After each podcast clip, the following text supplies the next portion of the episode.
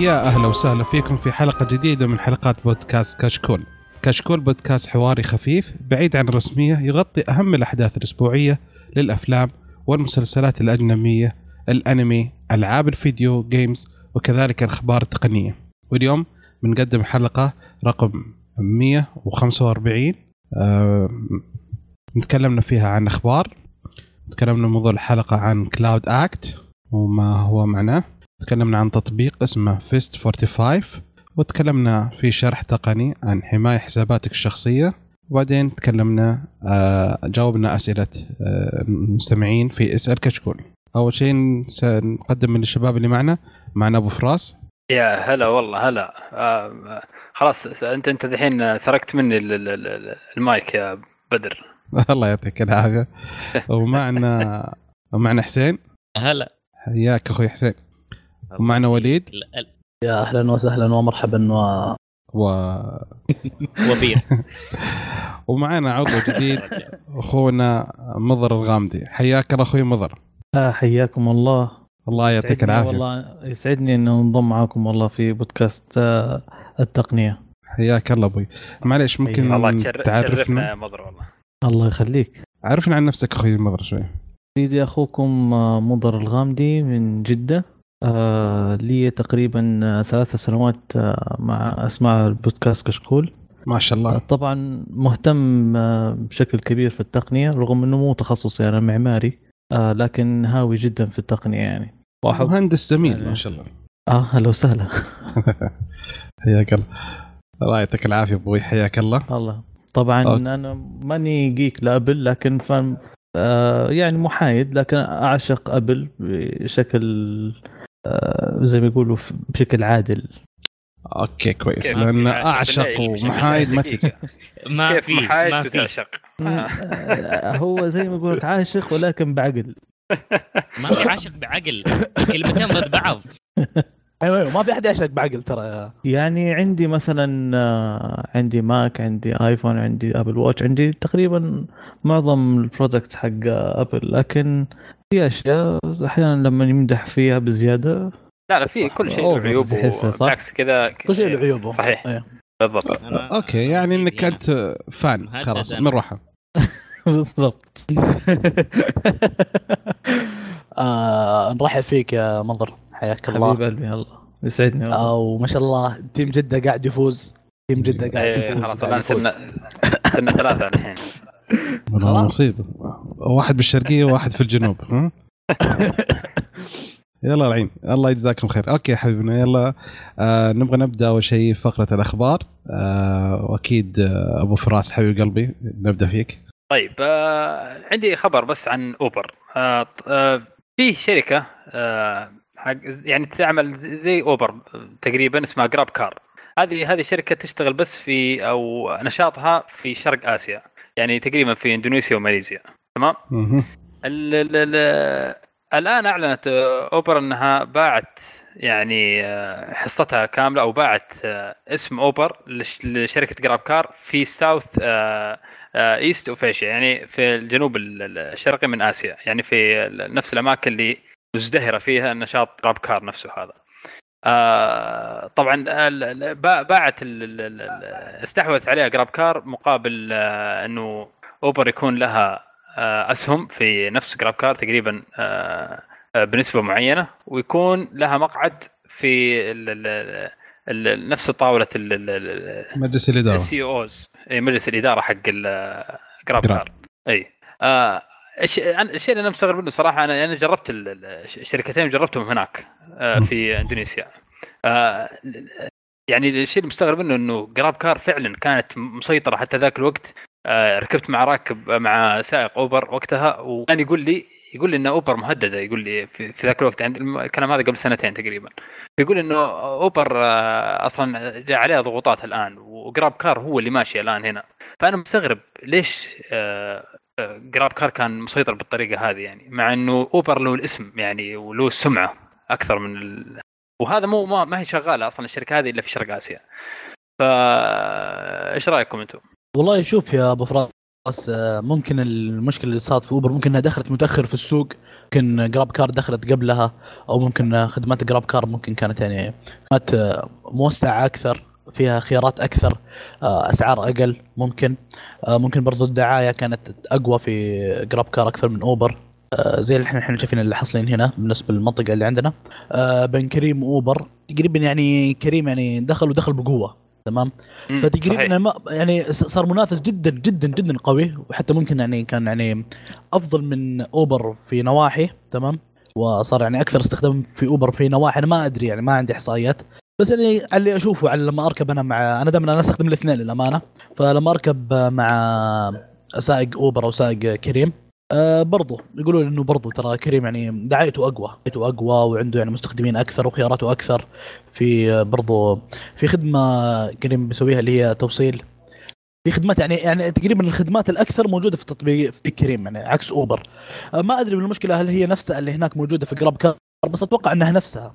انا هناك اتذكر كانت ارخص اسعار جراب كار، بس في المقابل كانت يعني السيارات ما هي جديده ونظيفه زي سيارات اوبر، عرفت يعني في أيه. فيه تفاوت، ما تحمل كل السيارات تكون بنفس الجوده. هذا هو الحين كل شركه تحاول انها توصل لسوق معين وتحاول تدخل بشيء معين. يعني في بعض الشركات زي دائما اوبر تحاول الشركات المنافسه لها دائما تبين لها من اوكي ان هذه شركه كبيره شركه عالميه ما تعرف لنا، احنا نعرف ازين، احنا نعرفكم، احنا منكم وفيكم، فتدخل بالعاده زي كذا ممكن أيه. هذا الشيء اللي يخليها يعني نوعا ما هي اللي ماسكه السوق وهي اللي مسيطره. امم بالضبط. نعم حلو الموضوع، الله يعطيك العافيه ابوي. آه وليد آه جوجل اعلنت انها بتقفل خدمه الاختصارات ما شاء الله على طول، بس اقول الاسم كذا على طول لقط المعلومه ما شاء الله. تفضل حبيبي معليش. آه زي ما قلنا آه جوجل تعلن انها تقفل خدمه الاختصارات حقها في عام ألفين وتسعة عشر بعد سنة بالضبط، بسبب انه في منافسين افضل يعني تقريبا ممكن، او في منافسين كثر صاروا في هذه الخدمة زي مثلا بتل بتلي يتوقع، وفي برضو خدمات اكثر في مثلا زي برضو ما يحضرني الاسامي والله الحين، بس انه في في منافسين كثر تمام. فأنا بتقفل الخدمة ويتوقف انه صنع الروابط تتوقف في ثلاثة عشر ابريل يعني بعد خمس بعد تسعة ايام من وقت تسجيل الحلقة تمام. بس إنه المستخدمين يقدروا يستخدموا الروابط إلى ألفين وتسعة عشر، وبتصير يعني البديل لها خدمة فايربيس أو منصة بخدمة فايربيس وإف دي إل. إيش رأيكم يا شباب؟ شيء غريب أصلاً. غريبة يا أخي، يعني هل الاختصار هذا خلاص ما عاد أقدر استخدمه في أي تطبيق؟ لأن أستخدم أنا تطبيقات مساعدة تسوي الاختصار هذا أنا عادة، يعني خلاص ما عاد أقدر أسويه نهائياً ولا هو. أيوة خلاص. أحط اللينك حق جوجل نفسهم بس. لا لا يعني لا اللي صار آه جوجل ده خدمة اختصار، الخدمات الثانية شغالة تمام، هي وقفت خدمتها نفسها. ايوه خد... ايوه اختصار. انا الان أيوة. دائما دائما لا لا مو مو كل اللينكات تسوي الاختصار. ايوه ايوه مو كل البرامج الاختيارات، لا انت ل... لما تسوي اختصار عن طريق خدمات جوجل خدمة جوجل أيوة. في خدمات ثانية اختصار أيوة. شغالة بالضبط. هذا هو اللي كنت بسأل عنه، بس انه برضو الخدمات الثانية اللي عندي برنامج ثاني اسمه يو ار ال شورتنر تطبيق، هذا يسوي لي هذا بس في نفس الوقت يعطيني نفس الدومين اللي هو جي او او دوت جي ال، عرفت يعطيني نفس الدومين هذا مع انه ما هو عن طريق نفس موقع جوجل نفسه. فهذا السؤال أيوة. هل بيتقفل في كل التطبيقات ولا يتقفل بس لما أنا اسوي التخسار هذا في جوجل في عن طريق لينك في جوجل نفسه؟ تقريبا حيشط نهائي من من السوق الاختصارات عارف، بس ما تلاحظ جوجل قاعده تشطب خدمات كثيره ذي الفتره كثيره، اكيد مخططون تنزل خدمه وتلغيها، شيء غريب صراحه. الحين في شيء بديل كان له لان يعني الاختصارات بالنسبه لجوجل جوجل لا. طيب انا حسب ما فهمت انه طبعا هي مشكله امنيه يمكن عشان كذا اللي بيشيلوها، الا انه هو غريب انه يشيلوها لانه الى الان في ناس انا شايف تستخدمها يعني. ايوه بس في برضه خدمات كثيره ترى يعني تقدم خدمه اختصارات مو بس جوجل يعني، قصدي اذا عندك جوجل يعني تروح تنزل تطبيق أيوة في في لينكات جوجل اسهل صحيح يعني اي صح. بس انا اقول ممكن انه جوجل يعني مثلا بتركز على خدماتها اللي تكون هي فيها الاقوى، فاهمين يا شباب؟ يعني تكون الخدمه هي تبعها الاقوى تبع جوجل، بعدين يعني او او الخدمات اللي تكون يعني في منافسين لها اقوى اتوقع انها بتنسحب منها. امم جوجل تدخل في كل شيء، تجرب كل شيء واللي يلقى يلقى واللي يروح يروح بس انا اشوف انها خطوه غريبه. يعني ايش لك في الاختصار هذا؟ يعني خليه ايش فرق معك؟ ما يضر المشكله، ما يحتاج تطوير ولا يحتاج شيء. ما انا احس يحتاج يا شيخ موظفين وتم عمل، اقول موظفين وتم عمل وكذا. ما يا رجل انت ما تحتاج تسوي شيء، خلاص هو مره واحده سويته انتهى، ما يحتاج لك اي شيء، انتهى الموضوع. ما تحتاج ابديت برمجه و... تطبيق يا حسين هذا اللي يو ار ال شورتنر ترى حجمه حجمه الظاهر نص ميجا مدري ترى ما ما يسوي شيء. واللي سواه الظاهر ما سوى له ابديت من من يوم ما نزلته للان، ما نزل له ابديت ولا عنده مشكله. لا لا بس إيه بس سوي له خدمه هذه شغال عادي، اختصر لي اللينك بس. فانا مستغرب صراحه، يعني خطوه غريبه، لكن يمكن اكيد انهم مخططين شيء، يعني ما اتوقع انه عشوائيا سووا الشيء هذا. صح كلامك، الله يعطيك العافيه. اوكي حبيبي حسين، تعطيني خبر من عندك ابوي؟ الخبر اللي عندي أه، تسربت مواصفات أه، نوكيا أه، تسعة، وعلى ما يبدو انهم خاشين بقوه. فالمواصفات اللي عندك يا عزيزي ان الكاميرا الخلفيه أه، واحد وعشرين ميجا بكسل أه، مع لا هذه الاماميه واحد وعشرين ميجا بكسل. تمام، بهذه الفتره قاعده تنزل كثير كاميرات اماميه واحد وعشرين. المهم، والكاميرا الخلفيه راح تكون تقريبا كاميرتين، واحد منها راح تكون واحد وأربعين ميجا بكسل. برضو راح تكون فيها خاصيه الفلاش، الفلاش عادي، راح يكون فيها الليزر تحديد المسافات والزنون، راح تكون دبل، وراح يكون عندك الاف من اف واحد فاصلة خمسة الى اف اثنين فاصلة أربعة. اه يعني زي السامسونج اس تسعة. اي السامسونج الاس تسعة البلس. اها آه، المعالج برضو آه منزلين اقوى واحد يا حبيبي، وضاربين لك الرام اقوى واحد الجديد اللي هو سناب دراجون آه خمسة وأربعين. الرام راح يكون ثمانية جيجا، ولا احد تقولوا ما احد يحتاج ثمانية جيجا، لا نحتاج. والذاكره آه انت تحتاج آه ذاكره. اوكي الذاكره راح تكون راح تكون مئتين وستة وخمسين جيجا بايت تقريبا، ممكن هذه تكون راح اعلى فئه. الشاشه راح تكون بالابعاد الجديده من تسعة عشر الى عفوا من ثمانية عشر الى تسعة. برضو راح تكون عندك جوده الشاشه كواد اتش دي بتقنيه او إل إي دي. بصراحه مواصفات جباره، ناويين ناويين زي ما زي ما خشوا الشاشه خمسة انش خمسة انش لا لا اوكي آه، وراح تكون آه يعني على ما يبدو انهم بينزلوا الفئه الجولد اللي راح تكون كذا مذهبه، عارف ذهب حواف جولد. آه اي الحواف الجولد اذكر سووها اول هم مم. تقريبا سووها هم نوكيا، ما ادري نوكيا او شركه ثانيه آه لا لا سووها آه شاومي في الميمكس في جوالهم. ايوه سووها، بس ما تشوفوا ناوية تضرب سوق أو تخش بقوة في سوق الجوالات القوية زي ما أكلت سوق الجوالات المتوسطة. هذه ناوية تدخل بسوق آه الكمبيوترات بهذه المواصفات من جد. بس شوف الم... بالنسبة للمواصفات هذه، يعني نتكلم عن قوة الكاميرا آه، في شركة ثانية ظهر واوي هي اللي نزلت برضو عشرين وأربعين قوة كاميرا.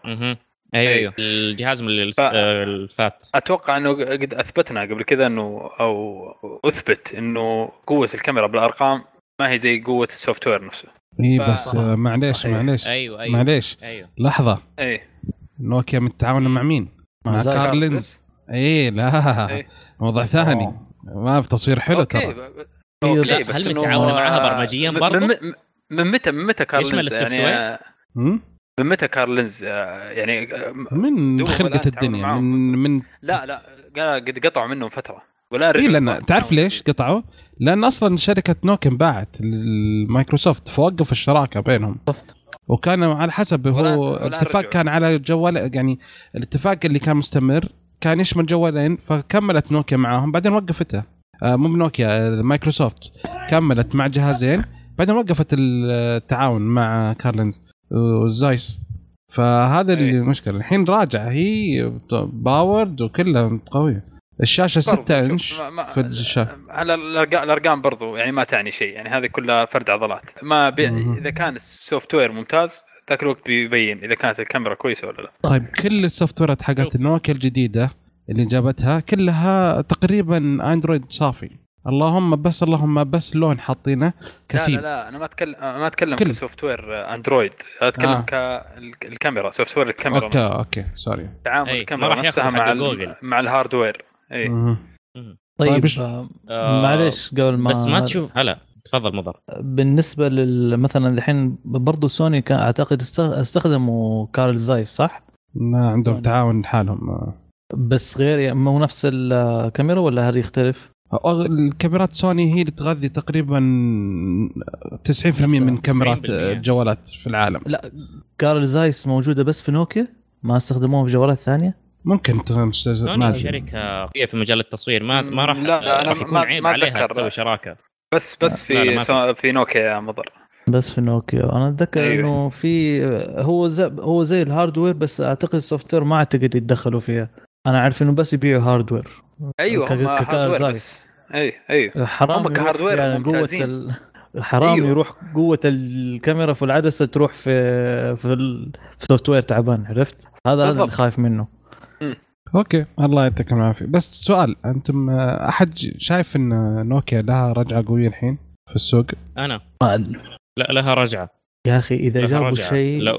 اذا جابوا شيء مميز اكيد، لكن انا حاسس لسه في تشبع في موضوع الجوالات. شفت لأن... لانهم شغالين على اول شيء بدأوا بيجدوا شيء رخيص اللي أربعمية وستمية وسبعمية وشغالين على هذا وكمية كبيرة. فشوف ناس كثيرين والله صراحة عندهم كجوال ثاني ماخذين نوكيا، يقولون كويس كجوال ثاني مو برئيسي لأن مواصفاته أصلا تكون بسيطة. فشوي شوي جالسة نوكيا ترجع يعني، حتى جالس تكلم جالسين يتكلمون، واحد من الشباب قال أنا أبغى جوال، قال خذ نوكيا، قال لا ما أبغى النو... قال لا لا في نوكيا الحين عندها ثلاثة وخمسة وستة و... ويلا وشيل ف... وثمانية، فيعني في أنواع كثيرة و... تراوح من ثلاثمية إلين ألف وخمسمية. عندهم عندهم تشكيلة كبيرة. آه شوف إيه. أي عندهم تشكيلة، وبرضو لو أشوف ياخذوا نفس فكرة واوي صراحة يكون حركة جميلة. واوي الآن متعاونة مع لايكا للكاميرات، متعاونة مع بورش ديزاين عشان يبي يضربوا الفئة الفخمة، عارف يدق على الوتر الصعب فاشن، فحركة جدا مرعبة. الله يعطيك العافية أبوي. أوكي أخوي مضر تعطينا خبر اللي هناك. يا سيدي قبل خمسة أيام أبل نزلت آي أو إس إحدى عشر فاصلة ثلاثة. طبعا حدثوا أشياء كثيرة فيها، منها شروط الاستخدام، ومنها عندك اللي هي عندك في الآي في الآيفون إكس زي مثلا ال يسموها الأنونيميتي اللي هي خاص بآيفون آيفون إكس. هي عندهم أضافوا طبعا أربعة أنيموجي ثاني جديدة اللي هي الدب والتنين الصيني، وفي عندهم الأسد وال والجمجمة. امم الأسد حلو شكله، الأسد كيوت تحسه مو وصي. وطبعا في ميزة عجبتني أنا والله اللي هي التحقق من صحة البطارية، يعني يقول لك الهيلث تبع البطارية قديش يعني يصمد معك، هل هي ثمانين بالمئة؟ طبعا أنا أول ما حدثت والله على بعض الأجهزة، في عندي جهاز ستين سبعين بالمئة، في جاء الآيفون سفن عندي صار الحين تقريبا سبعة وثمانين بالمئة. هذا أنا, أنا عندي سكس إس واحد وثمانين واحد وثمانين ممتاز. أنا عندي حافة الخطر آيفون ستة دد. أنا آيفون ستة أول ما حدث قال لي تشينج يلا أوف قم ما أطلع لا تفلسف جو. طبعا أنا عندي ستة وقاعد يقول لي مية بالمئة. لا ما تضحك، لا لا خليك اوكي كتاب خليك انت انت ادي ادي شهرين بس بعدين خلاص من ألفين واثناشر يكرف الحمد لله ما شاء الله ما شاء الله. اوكي مضر كمل عمر هذا اللاتف. وفي طبعا في ميزه ثانيه كمان اللي هو يسموها تقليل الاداء او اللي هو بيك بيرفورمانس كابابيلتي، اللي هي انه طبعا ميزه غريبه شويه انه يقول لك تقلل من ميزه الجهاز نفسه من المعالج، يستخدم خمسين بالمئة من المعالج أو تقريبا ستين بالمئة عشان توفر البطارية. طبعا في يقول لك تتحمل تبعاتها، ممكن الجهاز يتقفل فجأة، ممكن البرنامج يعمل شت داون فيعمل كراشز ولا يعمل باجز أو يعلق الجهاز معك، فيقول لك يفضل أنك تستخدمها. هي ما زالت أعتقد تجريبية ما ما يعني لسه ما هي أكيدة يعني. وفي طبعا تحديث الخصوصية حطوها، في طبعا ميزات الثانيه، طوروا الاي ار كيت اللي هو الواقع المعزز، طوروها وصاروا يستخدموا طبعا على اسطح مختلفه. يعني اول مره طوروها كانت على اسطح منتظمه، مربع او مستطيل، الحين صارت آه لا على اسطح مختلفه حلو. كيبورد اكثر ما عنده مشكله، صار يشوف الاشياء مثلا، يعرف انه هذا كتاب، هذا يقوم يخلي الكتاب مثلا شيء يتحرك او شيء، فصار يعني ايش نوع ما اشوفه تطور شويه يعني بال اول كان بس اول كان يتعرف بس على اسطح الافقيه، الحين يعرف إيه. الافقيه والراسيه بعد والغير منتظمه، يعني يشوف أيه. مثلا شيء عندك مثلا في الطاوله، عندك كتب، عندك كيبورد، عندك ماوس، فيتعرف انه هذه الاشياء موجوده، فاحيانا يسوي لك يعني يعني يعملك فيها حركه. وصار برضو حتى الدقه حقتها وصلت للفول اتش دي اللي هو ألف وثمانين بي هذا ال ار اي للار اي. نعم الدقه زادت الفول اتش دي، فدحين استفادة طبعا. دحين انا شايف ايكيا برضو قاعد تستفيد منها، قاعد ما شاء الله شغالين، يعني كم مره جربت كم حاجه فيها والله حلوه يعني شفتها. بس حاليا لسه ما زلت حقت القياسات مره حلوه، اللي تقيس لك القياسات عندك الامتار للاي ار اي طبعا، يعني توريك احلى ميزه طبعا جت طبعا هذه خاصه في السعوديه اللي هو الفيس تايم. الله أكبر. هي حلاوتها انه رجعت، يعني انه بدل ما ادفع دحين خمسة آلاف ولا شيء في الايفون، لا خلاص دحين الحمد لله صار موجود خلاص. الان الان النصابين اللي يرفعون سعره عشان فيس تايم خلاص راحت عليهم في في ليله وضحاها خلاص. كان يبغى له تحديث، هذا كنا قاعد نستناه. فطبعا احسن شيء في الفيس تايم مو كميزه، طبعا اللي ما يعرف الفيس تايم هو عباره عن اتصال بين الايفون والايفون او الايفون والايباد، بين الاجهزه عموما حتى بالماك، يعني اه اتصال عن طريق سواء فيديوي او صوتي. اه لكن ايضا في استفاده منها انه عن طريق اللي هو الهاند اوف. اه فاذا كان ما عند الجوالات، اعتقد اذا ما كان فيها فيس تايم، اعتقد الهاند اوف يصير، انا ما اعرف الهاند اوف بالعربي شو، لكن انه اعتقد تتعطل الميزه هذه. نعم صححوني اذا كنت خطا. لا لا صح، انا أيه. عندي الماك ما يشتغل مع، لان كان الايفون حقي ما فيه الفيس تايم، فما في الهاند اوف مع مع الماك حقي. يوم جاء زميلي معاه ايفون اشتغلت الهاند اوف زي اللوز.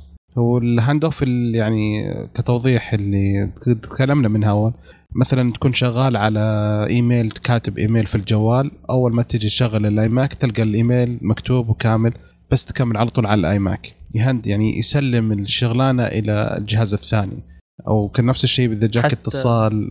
ايوه مظبوط، اذا جاك اتصال او اذا جاك حتى الكوبي والبست، مثلا تعمل كوبي من الجهاز لا تحطه بست في الايفون فيلقطش هذا. لكن اعتقد الميزه هذه ما تشتغل الا في الجوالات الجديده، اعتقد من الايفون ستة او ستة إس واعلى. اوكي يعني حاولت اجربها برضو في الفايف إس ما اشتغلت معي. الله يعطيك العافيه. بس برضو شباب بس بعقب موضوع الفيس تايم، ترى برضو الفيس تايم لسه في مشاكل، مشكلتين يعني تقريبا الموجوده حاليا بالنسبه للنسخه السعوديه. تمام آه بالنسبه للجوالات المشتريه من السعوديه تمام، بس يستخدمونها مثلا المبتعثين خارج السعوديه تمام، اذا كانوا منزلين شريحه سعوديه وحطوا شريحه اجنبيه ما راح يشتغل معهم الفيس تايم ولا راح يظهر. تمام يرجع الشريحه السعوديه بتشتغل معه. آه المشكله الثانيه بالنسبه للمنطقه اللي هنا آه شريحه فيرجن موبايل، آه لحد الان معاهم فيرجن موبايل، شريحه فيرجن موبايل آه ما بيظهر لهم الفيس تايم. عجيب. احد عنده فيرجن موبايل؟ انا قد استخدمتها والله. احد عنده الحين فيرجن موبايل منكم؟ ما اتوقع، اول ما نزل جربنا كلنا بس ما نفع. هاي شيء جديد قلت ولا يهمني اس تي سي، انا معك فيرجن، بعدين هلا اس تي سي كيف الحال شخبارك، رجعنا لهم بسرعه. لا لانه لانه فيرجن موبايل صنع على شو اسمه على ابراج اس تي سي، يعني انا عارف ما استفدنا شيء. اخر شيء اكتشفت انه ما في اي فائده. اه الله يعطيكم العافيه. عموما هو عقبال بقية الميزات، يعني في بعض الميزات في أبل أو في الآيفون أتمنى إنه تجي زي الأبل باي. عندك أهم شيء الخرائط، الآن الخرائط ما لا يعطيك رود، لا يعطيك أي شيء، بس هذه أنا هذه اللي يبغى لازم تدفع، لازم ما دام في جوجل مابس انسى والله خلاص. جوجل مابس سيطر على الخرائط، ما ما توقع خلاص ما في أي تطبيق ثاني يقدر يعني ينافسهم. هم شوف أنا كنت أشوف نوكيا تنافس أكثر من أبل في موضوع الخرائط، لأن خرائط نوكيا برضو كانت ممتازة، لكن برضو إذا بترجع خرائط نوكيا أتوقع إنه بتكون مناهير. شرتها شرتها شركات اللي هو كان هير، شرتها مجموعة شركات إيه بي إم ومرسيدس ومجموعة شركات آه. ألمانيا شراها. هذا خلاص جوجل مكتسح السوق انتهى. آه في شيء أخير بس معلش حبيت أكلمكم فيها، اللي هو موضوع الخاصية الأمنية اللي جابوها، اللي هي تعرفوا البوب أب لما يطلع مثلا يقول لك أدخل كلمة السر أو أدخل الآي كلاود تبعك، أيوة. فيقول لك هذه سووها بحركة إنه بطريقة إنه إذا طلع لك الكود معناها آه إنه نبغى فعلا إنه تدخل، لأنه طلع فيه هاكر يسوي مسوين نفس البوب أب بالضبط عشان تدخل الباسورد يروح الباسورد له. ايوه ايوه ونفس البوب أب طبعا حطوا لك حاطين لك صورتين يقول لك هذا الفيشنج بوب أب وهذا الاوفيشال بوب أب، طبعا يقول لك الفرق بينهم، هذه فيها بطريقه معينه لها رموز يطلع لك، ويطلع لك حتى انه ايش يطلع لك الكيبورد يطلع لك انه تكتب تكتب الباسورد على طول، بينما لا الفيشنج او الهاكر او البرمج ما يطلع لك الرمز هذا أي. او ما يطلع لك الكتاب على طول، لازم, لازم تضغط عليها ويستم بالضبط. حلو ايوه حتى صاروا يسووا هذه... ميمك يسووا سووا ميمك او تقليد للرسائل ابل اللي تجيك على الايميل. فصارت تجيني انا مؤخرا رسائل اشوف انه المرسل ابل، عرفت ابل مثلا كاستمر سيرفيس، واجي اقرا الايميل كاتب انه دفعت لا لا لا كاتب انه كذا بخط تحس انه ايميل رسمي من ابل، انه دفع دفعت قبل شويه بمبلغ مثلا ستين دولار في متجر التطبيقات.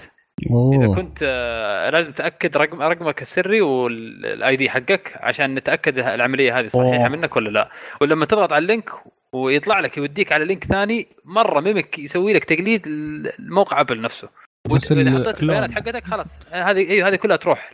بس اليو ار ال هو اللي يفضح صح؟ كيف تعرف؟ اي ايوه كيف تعرف؟ شوف اليو ار ال تمام، الشيء الثاني من الايميل نفسه شوف المرسل، لا تقرا بس الموضوع ابل كاستمر سيرفيس ولا اقرا الايميل حق المرسل نفسه، بتحصل انه ايميل ملخبط حالته حاله ما له دخل في ابل.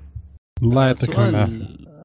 بالنسبه للايميل المستقبل فيه اتذكر زمان انه يقول لك موقع يقول لك حط اسمك وات اي حاجه ودوت كوم، هذه شغاله ما زالت ولا لا؟ يعني مثلا انا حطيت الفيك ايميل اللي هو الفيك ايميل زيه. طيب لو واحد ارسل أيوة ايميل مؤقت إيميل. لا الايميل مؤقت معروف آت الموقع نفسه، لكن الايميل الفيك ايميل لما واحد يرسل لك ايميل وات ابل دوت كوم مثلا ينرسل ويطلع لك انه ات ابل دوت كوم برضه. انا ما جربت طبعا بس هذا سؤال. لا الفيك اعتقد ان ما كنت غلطان يعني ما ما شو اسمه اسماء ما تقدر تكون ماخوذه. انا جربت على ايام زمان من الام اس ان كنت اسوي نفسي اني انا الماك بوك آت ماكبوك دوت كوم. ف يبغانا مشاكل قانونية، يبغانا نقعد معك ونشوف موضوعك. شوف الماضي حقك واحد الله يستر. روح اللي بعده أفضل. اوكي المو خلينا ننتقل لموضوع ثاني. عندي خبر صغير، سامسونج من يوليو ألفين وسبعة عشر وهي بادية شيء اسمه ديجيتال سينما انيشيتيف او دي سي اي، وهي تحاول ان تركب شاشات سينما ال اي دي في في كوريا والصين. الشاشات هذه زي ما قلت هي ال اي دي بدل شاشة السينما اللي تستخدم عن طريقة العرض في بروجيكتور على جدار، فهم حطوا نفس الجدار هذا خلوه شاشة كاملة. الشيء الجديد اللي سووه الحين سووا شاشة، ركبوا شاشة في سويسرا بعدها عشرة متر في خمسة متر، وهي بتقنية ال إل إي دي وتدعم ال تو دي و ثري دي كمان، وش اسمه التقنية دقة العرض هي Ultra Sharp فور كي Resolution، ودقة الإنارة أو الإنارة اللي تطلع من الشاشة هي في مقياس اسمه إف إل. شاشات السينما العادية توصل أربعة عشر إف إل، شاشة سامسونج هذه وصلت مية وستة وأربعين إف إل يعني عشر أضعاف الشاشة السينما العادية. واو. فتخيل شوف يعني تلفزيون حجم عشرة متر في خمسة متر و ثري دي تو دي ثري دي الترا شاف فور كي صراحه يعني. ومتعاون بس بكم بكم بس بكم بتكون التذكره لدخول الفيلم؟ هذا مليون الشاشه ما مو من البيع هذا اللي ما تنباع هذا يعني. نشوف السينما يمكن نسوي سينما هنا نجهز من حين ها فرصتكم وغان نتكلم ساعه ونرتب معاهم مباشره ما يصلح. اوكي شباب. طب ابو فراس تعطيني خبر من عندك ابوي؟ طيب آه في آه شركه فيليبس آه المعروفه آه اعلنت عن مصابيح جديده تدعم تقنيه اللاي فاي او الليفي. هي تنطق لاي فاي ولا ليفي زي الواي فاي، بعضهم يقول واي فاي بعضهم يقول في المهم زي ما تنطقها انت آه التقنيه خلينا على لا لا في لا في في, في ناس يقولون ويفي ف يعني حبينا نوضح اوكي. التقنيه هذه طبعا تعتبر بديله للواي فاي، تعتبر داخل المنازل والمكاتب، وفكرتها انها تستخدم ايش الضوء لنقل البيانات او لنقل الانترنت يعني بدل الطريقه اللي يستخدمها الواي فاي عاده. الشركه هذه نجحت يعني في تجربه ضوء يدعم التقنيه وبث الانترنت لاكثر من شخص في نفس المكان من ضوء واحد وبسرعه ممتازه. حلو. انا صراحه مذهول انا من التقنيه هذه اكثر من خبر المصابيح يعني. هذه هذه بتكون مستقبل الانترنت عموما يعني. مه. هذا موضوع حلو الشرح تقني ان شاء الله، يمكن الحلقه الجايه ان شاء الله نسويه مره ممتاز الفكره باذن الله. لا لا ان شاء الله يبغى يبغى نشرح لانه التقنيه هذه ما هي مفهومه وفي فيها عندنا كلام كثير يعني. هي طلعت تقريبا من ثلاث سنوات او اربع سنوات تقريبا صح. بس هذا هي بالعاده تاخذ كل تقنيه تاخذ وقت لين ما تخلص يعني. قولهم اين ذا كينجز اللي يشوفون وش الغلطات وش الاشياء وش الباجز اللي موجوده فيها عشان توصل مرحله انها تكون ثابته كفايه للمستخدم. يمكن وصلوا الحين هالمرحله. استخدم التقنيه هذا كتعزيز للواي فاي ممكن، لانه يعني حسب اللي فهمته انا من التقنيه هذه انه عن طريق الضوء، فاذا مثلا جاء مثلا ظل او كان ظلام ما بيجيك نت يعني، انه معلومات بتنتقل عن طريق الضوء. وما في اجهزه لحد الان اتوقع يعني سيفر هذا شيء مستقبله وتقدر يعني تعمل مع التقنيه هذه. يبغى لها شركه قويه يعني تدمجها عندها خلاص وتنتشر اي زي اي تقنيه في هذا زي الدي في دي والسي دي زي او دي في دي واتش سي دي والاشياء هذه. كل شيء لازم شركات تدعمه عشان ينتشر التقنيه دي. فنستنى نشوف. حسين نمت حسين زين يا حسين بسم الله. دينا اوكي اي بي ام واستن اسيستنت تمام. شركه اي بي ام الجميله جدا اطلقت زي ما تقول او كذا عطت اعلان للشركات شركات السيارات uh, اذا انت تبغى تسوي مساعد شخصي صوتي تعال عندنا، احنا عندنا بتضبط الوضع وشراكه وامورك زي العسل. المساعد الشخصي او الصوتي هذا اللي اطلقوا او هم ما اطلقوا مساعد، هم اطلقوا طريقه او برنامج سهل يسهل على الشركات انها تبني مساعدها الشخصي الخاص زي أليكسا وجوجل اسيستنس وسيري. المساعد هذا بشكل عام موجه لشركات السيارات والشركات الفنادق او الفندقه بشكل عام. تسال ايش جاب السيارات مع شركه الفنادق؟ اوكي آه في السيارات في السيارات الوضع طبعا واضح للشعب للجميع يعني فيش تستخدم مساعد صوتي، لكن في الفندق ايش جاب المساعد الشخصي؟ انا اوضح لك يا عزيزي. المساعد الشخصي هذا اللي في الفندق راح يتذكر درجه التكييف اللي انت تحطها، حراره المويه اللي تعجبك في الشتاء واللي تعجبك في الصباح واللي تعجبك في المساء واللي تعجبك في الصيف، حاجات زي كذا. متى انت تصحى عشان يجيب لك البريكفاست، ايش ال ال ال الاكل المفضل عندك، كميه الدهون خلينا نقول اللي تقدر تاخذها آه، تاكلها، السكر اذا عندك مثلا سكر لا سمح الله. كل هذه بتنحفظ بتتخزن عنده في قاعده بيانات. وبرضه للكوماند اللي انت تعطيها، والله شغل لي المكيف، اطفي لي النور، افتح لي الستاره، سكر لي الستاره، جهز لي الحمام اللي هو يسخن المويه، يبدا مثلا اذا كان فيه اذا كان فيه يعني منظر مطل وكذا ومسبح وتبغى يسخن لك المويه يسويها. هذا بالنسبه للفنادق. بالنسبه للسيارات اتصل على فلان، احدد لي المسار الفلاني، وجهني الى الفندق الفلاني، اعطني على الخريطه ايش اقرب محطه، ايش اقرب مستشفى، ايش الطريق المؤدي الى المطار مثلا، وهكذا. ارفع التكييف، نزل التكييف. طيب ليش الشركات تسوي مساعدها الشخصي الخاص؟ ما تروح تاخذ أليكسا او تاخذ جوجل اسيستنت او تاخذ بيكسبي او تاخذ مساعد ابل اللي هو سيري. احنا تكلمنا عنها في حلقه بكل... الماضيه. ايوه لا لا انا اقول ليش ما تاخذها. انا عارف، اقول كل اللي تكلمنا عنه في الحلقه الماضيه يعني م. تعبنا بنفسنا على الفاضي، شرحنا ساعه واخر شيء ما يستفدون منها. لازم تفهم معهم. انا اوضح ال... لا لا لا تعصب لا تعصب انا اوضح بس على هذا. هذا يعتبر يعتبر ابديت ترى الحلقه اللي ف... أيوة. عادي. اها خلي الناس تستمعون. المنصه اللي منزلها اي بي ام. اها فهذا اللي يصير الان. ليش الشركه ما تاخذ هذه المساعدات الشخصيه؟ السبب لانه التخصيص، لانه زي ما قلنا في الحلقه اللي فاتت ان مساعد ابل موجه ليتحكم في اشياء بسيطه في الجوال ما له علاقه في الباقي. فنفس الشيء مثلا في مساعد الشخصي حق زون اللي هو أليكسا يضيع في الخرائط، ما ما فيه. تقول زورو حق ون بيس. اوكي أه وضحت الفكره على ما اعتقد. ما وضحت فكره زورو صراحه. انا رجال ما اعرف موضوع، ماني بالالعاب فمعلش. هذا واحد يا حبيبي وصلته بدل ما تروح توديك شرق توديك جنوب. ايه عارف الوضع. اوكي أه اوكي الله يعطيك العافيه. شكرا حسن، الله يعطيك العافيه. الله يعافيك حبيبي. طيب في احد يبغى يعلق الموضوع ولا شيء؟ لا لا ما ما شاء الله حسين قال خبر وجاء واعطى اجوبه. ترى انا انا قبل شوي ترى جالس اضحك وما درت انه ميوت. مثال زورو صراحه في محله مية بالمية ترى حسين. اشكرك والله. الله يعطيك العافيه. اوكي اخوي مضر. ايوه سيدي في خبر عن... عندك خبر يكون حلو. آه دسم في كامبريدج كامبريدج اناليتيكا.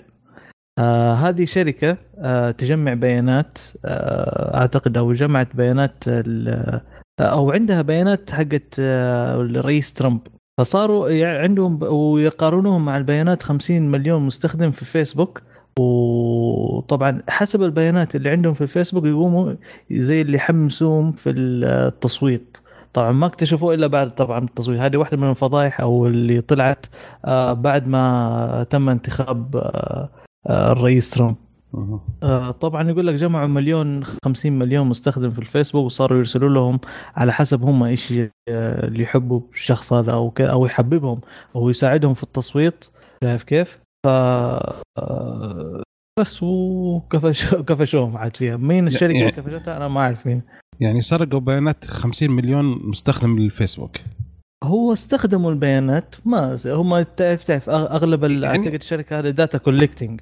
اي بس يعني مو راحت المايكروسوفت شو اسمه ما راحت الفيسبوك قالت تعطيني المعلومات، فيسبوك اعطتهم ولا هم اخذوا من عندهم؟ آه غالبا فيسبوك انا ما اعرف اذا كان لها علاقه، لكن فيسبوك اعتقد متعامله معاهم، لكن هم استخدموا الداتا اللي موجوده في الفيسبوك عشان مساعده مع او او يعملوا سبورت او دعم للإلكشن او الانتخاب الحمله الانتخابيه اللي كانت مع ترامب.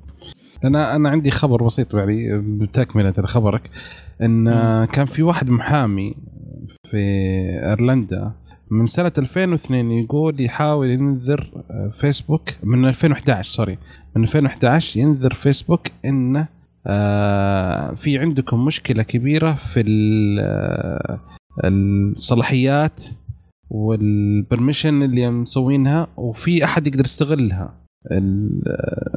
بالنسبة للشروطات اشتراطات الفيسبوك لحماية المعلومات وحماية النتائج حقتها، وإن في محا... إن أي أحد يقدر يستغل الفرصة هذه ويأخذ المعلومات. فأعتقد أن داينامكس هي هذا نفس الشيء استغلتها ب ألفين وخمسة عشر، يعني بعد أربع سنوات من الرجال جالس يحاول ينذرهم وصوت اللي سوته بالضبط. شوف يا بدر، ممكن الشركة عارفة الموضوع أساسا وغافلة عنه وسحب على ذا المحامي قاعد ينبح عليها من أربع سنوات وهي عارفة الموضوع ومطنشة، لأنه ممكن يكون في عقود وحاجات كذا كونتراكت من تحت الطاولة وشغل زي كذا، لأنه في الأخير فيسبوك ربحية. أنا إيه بس المشكلة المشكلة لو لو انها كامبريدج أناليتس اشترت من اشترت المعلومات من فيسبوك ما في مشكله. المشكله ما شرتها الفيسبوك، توقعت انها ان كامبريدج انها صارت في ان قالت اوه في سرقه اوكي امسحوا المعلومات، قالوا هذيك ابشري حنمسح المعلومات، وسحبوا عليهم ما مسحوا ولا شيء.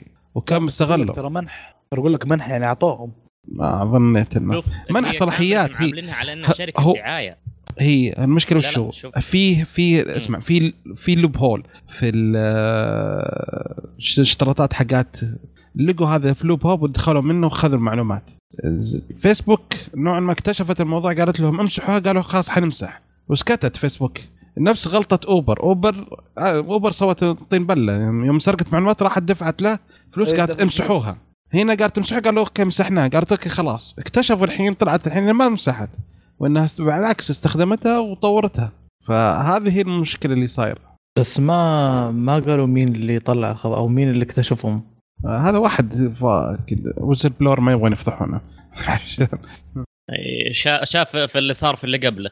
اي لسانج هذا كلام من بدايه الدوره. لا بس برضه يا, يا عمي مسوين عليه افلام ومفلمين في حياته مسكين الرجال، لو يدري يقول والله ما سويت شيء. كان قعدت انه والله كان قاعد الآن مرتاح بدل البهذلة هذه وشادين في رايح جاي مسك. أوكي معلش يا مضر كمل وين. آه بس هذا الخبر اللي عندي. في خبر ثاني بعد آه اللي هو شركة بلاك بيري تتهم تطبيق سناب شات. أها. آه بعندها سبعة تقريبا سبع براءة اختراع، رفعت قضية عليها بسبع براءة اختراع من عام ألفين وعشرة واحدة منها. طبعا يتدخل موضوع الاتصال وفي نظام التشفير وبرضه في تحديد المواقع في الملاء في النافيجيشن مو في اللي عفوا في النافيجيشن آه. وفي برضه يعني انا مستغرب دوبه انتبهت تو تصحى من النوم من ألفين وعشرة. طب هذه زي ميزه الخرائط زي ميزه تحديد المواقع بالذات تعرف انتبه. تعرف الموضوع يا صاحبي لهم سنين خسرانين فجالسين يدورون أي شيء الحين، يدورون فلوس من من شيء بين الأوراق. شوف ورا الدولاب شوف شيء يطلع لنا. ما تسووها شباب على فيسبوك نفس الظاهر نفس الفكرة ولا لا ولا تيالي أنا أدري. لا دوبهم دوبهم يسوون جرد عارف اكتشف والله شكلهم ناقص. شكلهم بدأ يبيعون بدأ يطلعون من مكاتب وهم يشيلون طاحة أوراق واكتشفوها طايحة من أول قال خل نبلغ يلا هم يشطبونها مو ينقلون. أنت قلت ينقلون لا خلاص شطبوا ذولي الشطة فيسبوك شكله البلاك بيري شكله يشطب صدق. وعندك كمان سناب شات أعتقد عدة مرات غيرت في التشفير، فما أدري واحدة منها أخذت حق بلاك بيري لأن موضوع التشفير طبعا قديم عند بلاك بيري وكان مشهورة فيها، كانت أصلا شهرتها في التشفير وخصوصية البيانات. في سناب شات مع مع نقوله يعتبر كمان برضو تعتبر دعاية لسناب شات إنه عنده تشفير حق بلاك بيري ولا صح؟ إلا تعتبر دعاية. أمم أحسه سناب شات محظوظ في الحركة دي. مريض عندك المحكمة تصير محظوظ ولا لا؟ والله إذا سحبوه المحكمة مشكلة. والله ترى مهم حتى ماني عارف يعني أنا عارف إنه يطلبوا عادة مبلغ مالي أو تسوية هذه بس مهم كاتبين أي شيء في الخبر. بس المشكلة شيء واحد إن سناب شات بعدها تخسر يعني فقير يدور من شحات وش اللي يبي منه كلهم ألعن من الثاني.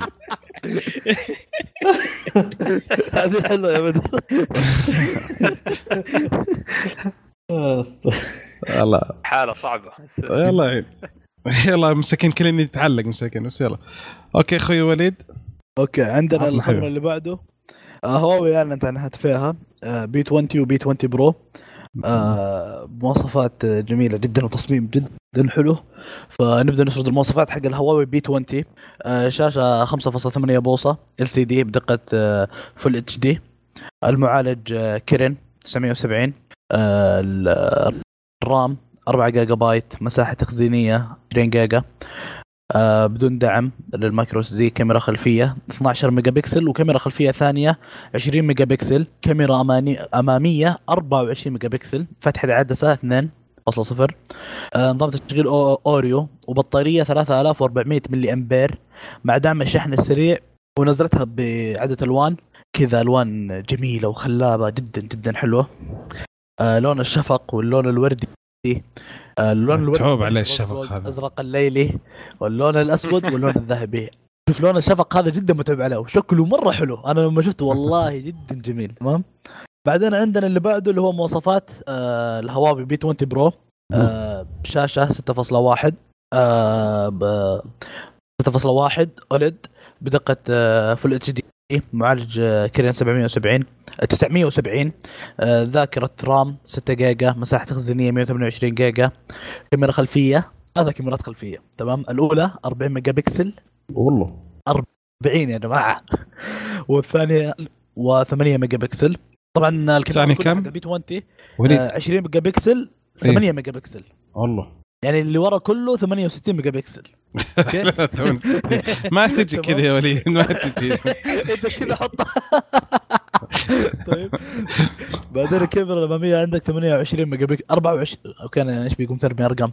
الكاميرا الاماميه أربعة وعشرين ميجا بكسل، فتحه عدسه اثنين فاصلة صفر، نظام تشغيل برضه اوريو، البطاريه أربعة آلاف ملي امبير مع دعم الشحن السريع والسريع اوكي مع دعم الشحن السريع، ونفس الالوان اللي قلناها، لون الشفق هذا اللون الخلاب ولون الخلاب. خلاص الشفق هذا مره حلو، انا انا مره ميت على من اسمه. بس التريك وين هنا يا شباب؟ ايوه الاسعار. آه. تدفع والله ليه؟ تدفع ليه يا صاحبي كم؟ آه ستمية و... ال... خلينا نسمع خبر السعر. تفضل وليد تفضل. مش خش احسن متحمس يا اخي. لا خلي نقول السعر بعدين عشان اروح اشتري ولا لا. يلا وليد كم؟ ما حد يشتري والله، ما حد يشتري ابدا، اقول لك بالله ما حد يشتري. ما حد شفق الاحمر اهم شيء. والله لو يجيبوا لي مو شفق يجيبوا لي خلاص القطبيه كامله عندي هنا، ما ما بدفع. اوكي كم؟ ستمية وثمانين يورو. الله شوف يورو دائما الاسعار الاوروبا ترى دائما غاليه. ايوه بالضبط والله. شو لا لا وكمان شو خلينا نتكلم وش عن التصميم. تمام آه تصميم في له النوتش حق الايفون اكس او الايفون عشرة. تمام ايوه آه في له زر بصمه من قدام، ما ادري ليه هم يبغوا الشاشه كلها شائب والشاشه كلها شاشه، حاطين لي زر بصمه تحت ليه ما ادري لا برضو هذا الشيء. هذا في العادي ها البرو آه ما في صح؟ اي لا اتوقع الاثنين كلهم. واو طيب ايوه ايوه الاثنين كلهم ان كلهم فيلو كده. طب وش فايده النوتش ذا اللي كان فيه؟ ما انا ما ادري، انا ما ادري من جد يعني هم ما ادري كيف. تمام بس سووا حركه حلوه في النوتش انه في الاعدادات بدك تخلي النوتش تختفي، هذا الشيء يعني الحلو في التصميم حقهم. ما في له فتحه سماعه خلاص، هذا اتوقع ان قلنا لها جود باي من زمان. تمام ما في الا سامسونج متمسكه فيها. آه هذا هو الجوال. ايش رايكم يا شباب؟ والله مواصفاته حلوه صراحه. ال... يلعب يلعب على القلب. شوف يلعب على القلب بس والله يلعب على الجيب، يعور الجيب، يلعب على القلب ويعور الجيب، هذا هي الحقيقة. شوف, شوف. عندك اسمع. الكاميرا الكاميرا خرافية. شوف الأمانة كاميرا حتى التصوير خرافي، حاطين فيها اللي هو التصوير الليلي، وضع تصوير ليلي جدا جدا جدا رهيب. تمام وعندك برضو الزوم برضو مرة جميل. عندك برضو ما حطوا مثبت بصري، اعتمدوا على الذكاء الاصطناعي، أساس إنه الذكاء الاصطناعي نفسه هو يحدد حواف الشيء اللي قدامه، إذا كانت مثلاً وردة أو كانت مثلاً كتاب، اللي هو يحدد هو حوافه حوافه من نفسه الذكاء الاصطناعي. فما حد ما حطوا اللي هو المثبت بصري، والكاميرات كلها شوف. من تطوير لايكا برضه. أيوة هم متعاونين بشكل جبار مع أيوة. الألماني. أنت شوف شوف هواوي أحباء، أنا في هواوي إذا تسمعونا أخوكم في الله مستبدأ يراجع نسخة البورش برحب بصدر مرحب وكل شيء. لا انا مستعد تكرمون ترسلونها ما... ايوه انا مستعد اراجع وادفع حق الشفق. الشفق انا ابغى الشفق. هذا الشفق لاعب فيني. لا بس كم اسعار البورش؟ البورش عشرة آلاف ريال. عشرة آلاف ريال يا رجل. عشرة الله يلعن ابو شخل حاستنا يا اخي. قبل تفتح شيء الناس ينطلقون. اهدوا اهدوا حطت ناتش وحطت خمسة آلاف دعسوا الناس. آه هي دائما اعتقد آه زي مثلا البورش ديزاين، واعتقد الاشياء زي الفاشنز وهذا دائما تكون غاليه، حتى يعني ما حد يدقق ترى في السبيسيفيكيشن حقها او المواصفات، ايش البروسيسور ايش الرام ايش هذا، لكن خلاص اي ف... يعني زي مثلا حق ساعه ابل يوم نزلوا الاديشن حقهم اللي هو ابل اديشن صح أربعة وعشرين قيراط او حاجه زي كذا. أيه. كم أربعة وعشرين ألف انت بكم هذا ب اي تقريبا؟ آه لا وصل لا ستين. كنت عارف المواصفات ما وصل ستين. فزي هذه الحاجات غالبا ما يكون مواصفات. تفضل هاي. البي آه الهواوي أتى البي تمام، هي منزلينها هواوي اللي الفئة الفخمة، الديزاين الستايلش، الشغل المأنتك عارف، هم منزلين لهذا الشيء. أيوة، فطبيعي جدا إنها شكل الجهاز يتغير من فترة لأخرى، يركزوا بشكل كبير على أن التصميم يكون جميل. حتى الكفرات منزلين كمية كبيرة وتصاميم كثير جدا من الكفرات والاكسسوري الاكسسوارات مع الجهاز، مطلقينها كلها بتصاميم جميلة جدا. هذه الفئة اللي موجهة لها البي. أيوة، بس على جيب، على حساب جيب. دقيقة، البي البي عشرين برو مئة يورو، يعني حوالي ألف ومئة دولار. هنا السعر هذا البي عشرين ب ستمئة وخمسين يورو، تمام، يعني حوالي ثمانمئة وخمسين دولار. أسعار نارية. أوه. فلكية فلكية الأسعار، يعني تتكلم عن الأرخص شيء ثلاثة آلاف شوية. أيوة، أرخص حاجة ثلاثة آلاف شوية، أسعار مرة غالية. بعدين عندك أنت البورش ديزاين، هذا اللي هذا ما حفينا عبد الرحيم نمسكه، حتى مسكه ما راح نلمسه، تمام، ولا حتى اتوقع انا بشوفه انا بشوفه كذا بغض البصر عنه كذا عوره يا جماعه. عشرة آلاف ما اقدر والله، ما اقدر كثير. طب خلونا نمسك الكرتون على الاقل. والله حتى البوكس حقه يا بدر، يا الله يا الله، البوكس حقه افخم من الجهاز يا رجل. انا انا اطالب مره اخرى هواوي اذا تسمعونا عاد نسوي لكم ريفيو، ما عندنا مشكله والله، بس اسبوع ونرجع الجهاز. والله والله اقلب اندرويدي ترى، ما عندي مشكله. هذا واحد كذا وصلنا لمرحله خطر، خلينا نغير الموضوع. حسين عطنا خبرك الله يهينك. انا ايش عندي، انا نسيت. آه بسم الله، آه بسم الله. فيسبوك قاعده تجمع آه بيانات من مستخدميها على اجهزه الاندرويد، تمام. سجلات الاتصالات والاس ام اس الرسائل قاعدة تجمعها من أجهزتها في أجهزة الأندرويد من فترة مرة قديمة، فترة طويلة. فبعد بعد الفضيحة اللي صارت الناس بدأت تدقق، عارف اللي كل واحد قام يحسس جيبه، قام يتنفض يتلفت. أي أول ما ينسرق واحد ف... الشيء يكون باقين كلهم. أيوة، على طول كل واحد يتحسس جيبه، عارف إيش صار. فهذا اللي صاير الآن بعد الفضائح اللي قاعدة تطلع، فضيحة ومصيبة واحدة ورا الثانية من فيسبوك. الناس بدأت تدور فكرت بأن فيسبوك قاعدة تجمع بيانات من أجهزة أندرويد من زمان، سجلات الاتصالات والرسائل الاس ام اس من أجهزة الأندرويد من سنين، يعني ما هو من سنة وسنة، لا من سنين شغالين. فالموضوع ما هو بسيط. فإيش رأيكم؟ إيش بقى فيسبوك يا جماعة؟ إيش بقى؟ إيش بقى كذا؟ إيش بقى زعلانة مرة مننا؟ والله الحين صدق حاليا احنا اللي زعلانين، احنا زعلانين. ايش مش بقى كذا قاعد تسوي فينا؟ احد غلط عليها فيكم، احد فيكم غلط عليها يا جماعه. ايش بقى ايش بقى كذا فجاه توازنها وقال حولنا تويتر. حولنا تويتر ايوه، شاطرين خلك. بدر كل حلقه ترى بنجيب سيرتك تمام. خلاص. لا تلقى، اتوقع ان اسهم من حين فيسبوك في النازل بعد الاخبار هذه ورا بعض، طالع ورا اخبار ورا بعض شكل. لا بعدين عندك الحمله اللي صارت لهم يا رجل، حمله قويه والله، يعني ايلون ماسك بنفسه يعني برضو حاربهم. اوه آه شيء قوي والله. والشعب زلمه بس استخدموه صدق. وش في ناس ايش قالوا؟ قالوا الان ماسك افتح موقع احنا نشترك، نقفل فيسبوك ونجي نشترك عندك. وانا معاهم. لا والله يا شيخ، انا انا شاك في الرجل ذا، شكله حيطلع اخر شيء حيقلب شرير، انا شاك فيه صراحه. والله السوبر فيلن شكله، واكل الجو كله، واكل الجو. الله يعطيك العافيه. والشعب يحبه ترى، الشعب الامريكي واضح يحبه.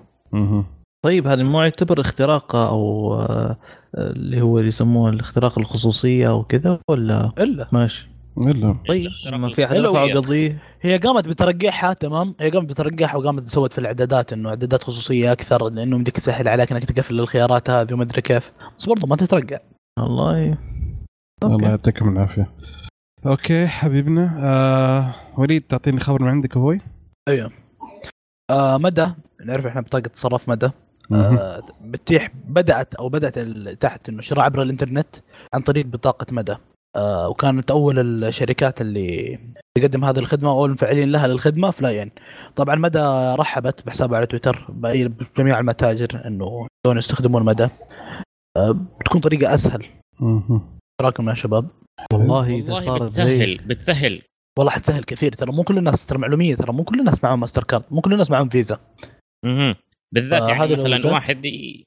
ايوه بس هي محليا ما راح أيوة تقدر تشتري من برا. ايوه بس, بس هل تدعم ما... مثلا البلاي ستيشن مثلا اذا واحد عنده بلاي ستيشن أنا... ستور او هذه هذه النقطة هل راح تدعم الشركات الكبيرة؟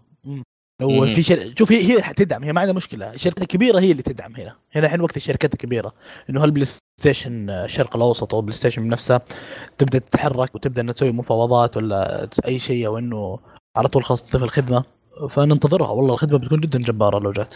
ومواقع كبيرة مثل نون ومثل السوق هذول كلهم إذا كانوا يعني في السعودية يدعمون خلاص يعني تخيل كل شيء غير إكسترا غير أه أعتقد أنا برضو علاقة بأمازون نفس الشيء ولا بدأ إنه برضو كان رحبت برضو إنه تبقى تدعمها إنه حتى اللي في أمريكا أعتقد في أمازون اللي في أمريكا والله إذا إنه ممكن عملتها أمازون يصير مرة شيء جبار يعني لسه في أمازون هي خاش السوق.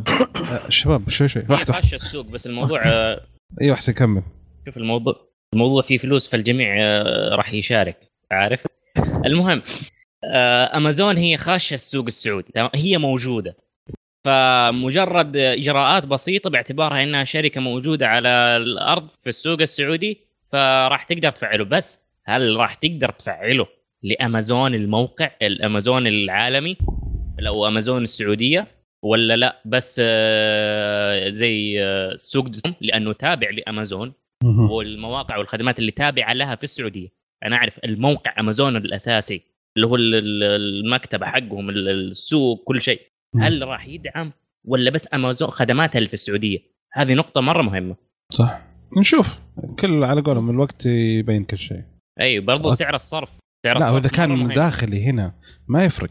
لا أنا أتكلم إذا تاحوا للأمازون الأمازون السعودية بس ال... أنت دحين ما تخش على أمازون يا بدر مو بيطلع لك بالدولار ولما تيجي نعم. تشتري وبفيزا سعودية يطلع لك سعر الصرف الريال الواحد حيطلع لك بثلاثة فاصلة تسعة أربعة وفواصل كلام كثير.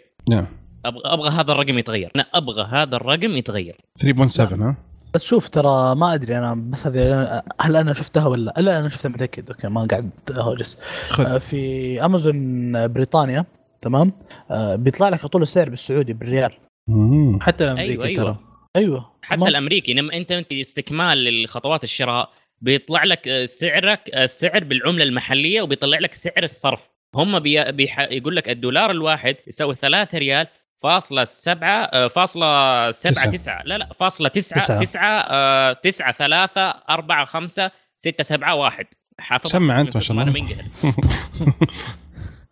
يا أخي قدام فترة كنت عامل حسابي على ثلاثة فاصلة سبعة خمسة وشغال ها حصلها ثلاث أي يفرق ترى مع العدين أي يفرق يفرق مرة من مئتين إلى ثلاثمية أو أربعمية. إذا أنت تكلمت مثلا عندك سبعين دولار بدل ما تطلع عليك بثلاثمية ريال تطلع عليك بأربعمية ريال. الله يعطيكم العافية أخوي نظر. إيه سيدي في خبر غريب هنا آه موضوع آه برضو أنا برضو ما أعتبرها يمكن دعاية يمكن لا اللي هي ساعة أبل. طبعا في أستراليا صار في جريمة قتل وطبعا ما أدري إذا نتكلم على الجريمة صار إنه في واحدة قتلت حماتها شايف كيف ف... شغل حريم أيوه. أيوه شغل حريم طبعا وصرخت وسوت عمل بها في البيت وهذا وجو اجتمعوا الناس وإيش صار وقال والله انحبست أنا جوا الغرفة وجو حرامية وحبسوني جوا وقتلوا هذيك وشردوا. أوه قصة المهم فيلم سوي بالضبط. بعدين هذه بالمختصر يعني هم الكلام ما شاء الله شارحين الجريمة أكثر من ساعة قبل.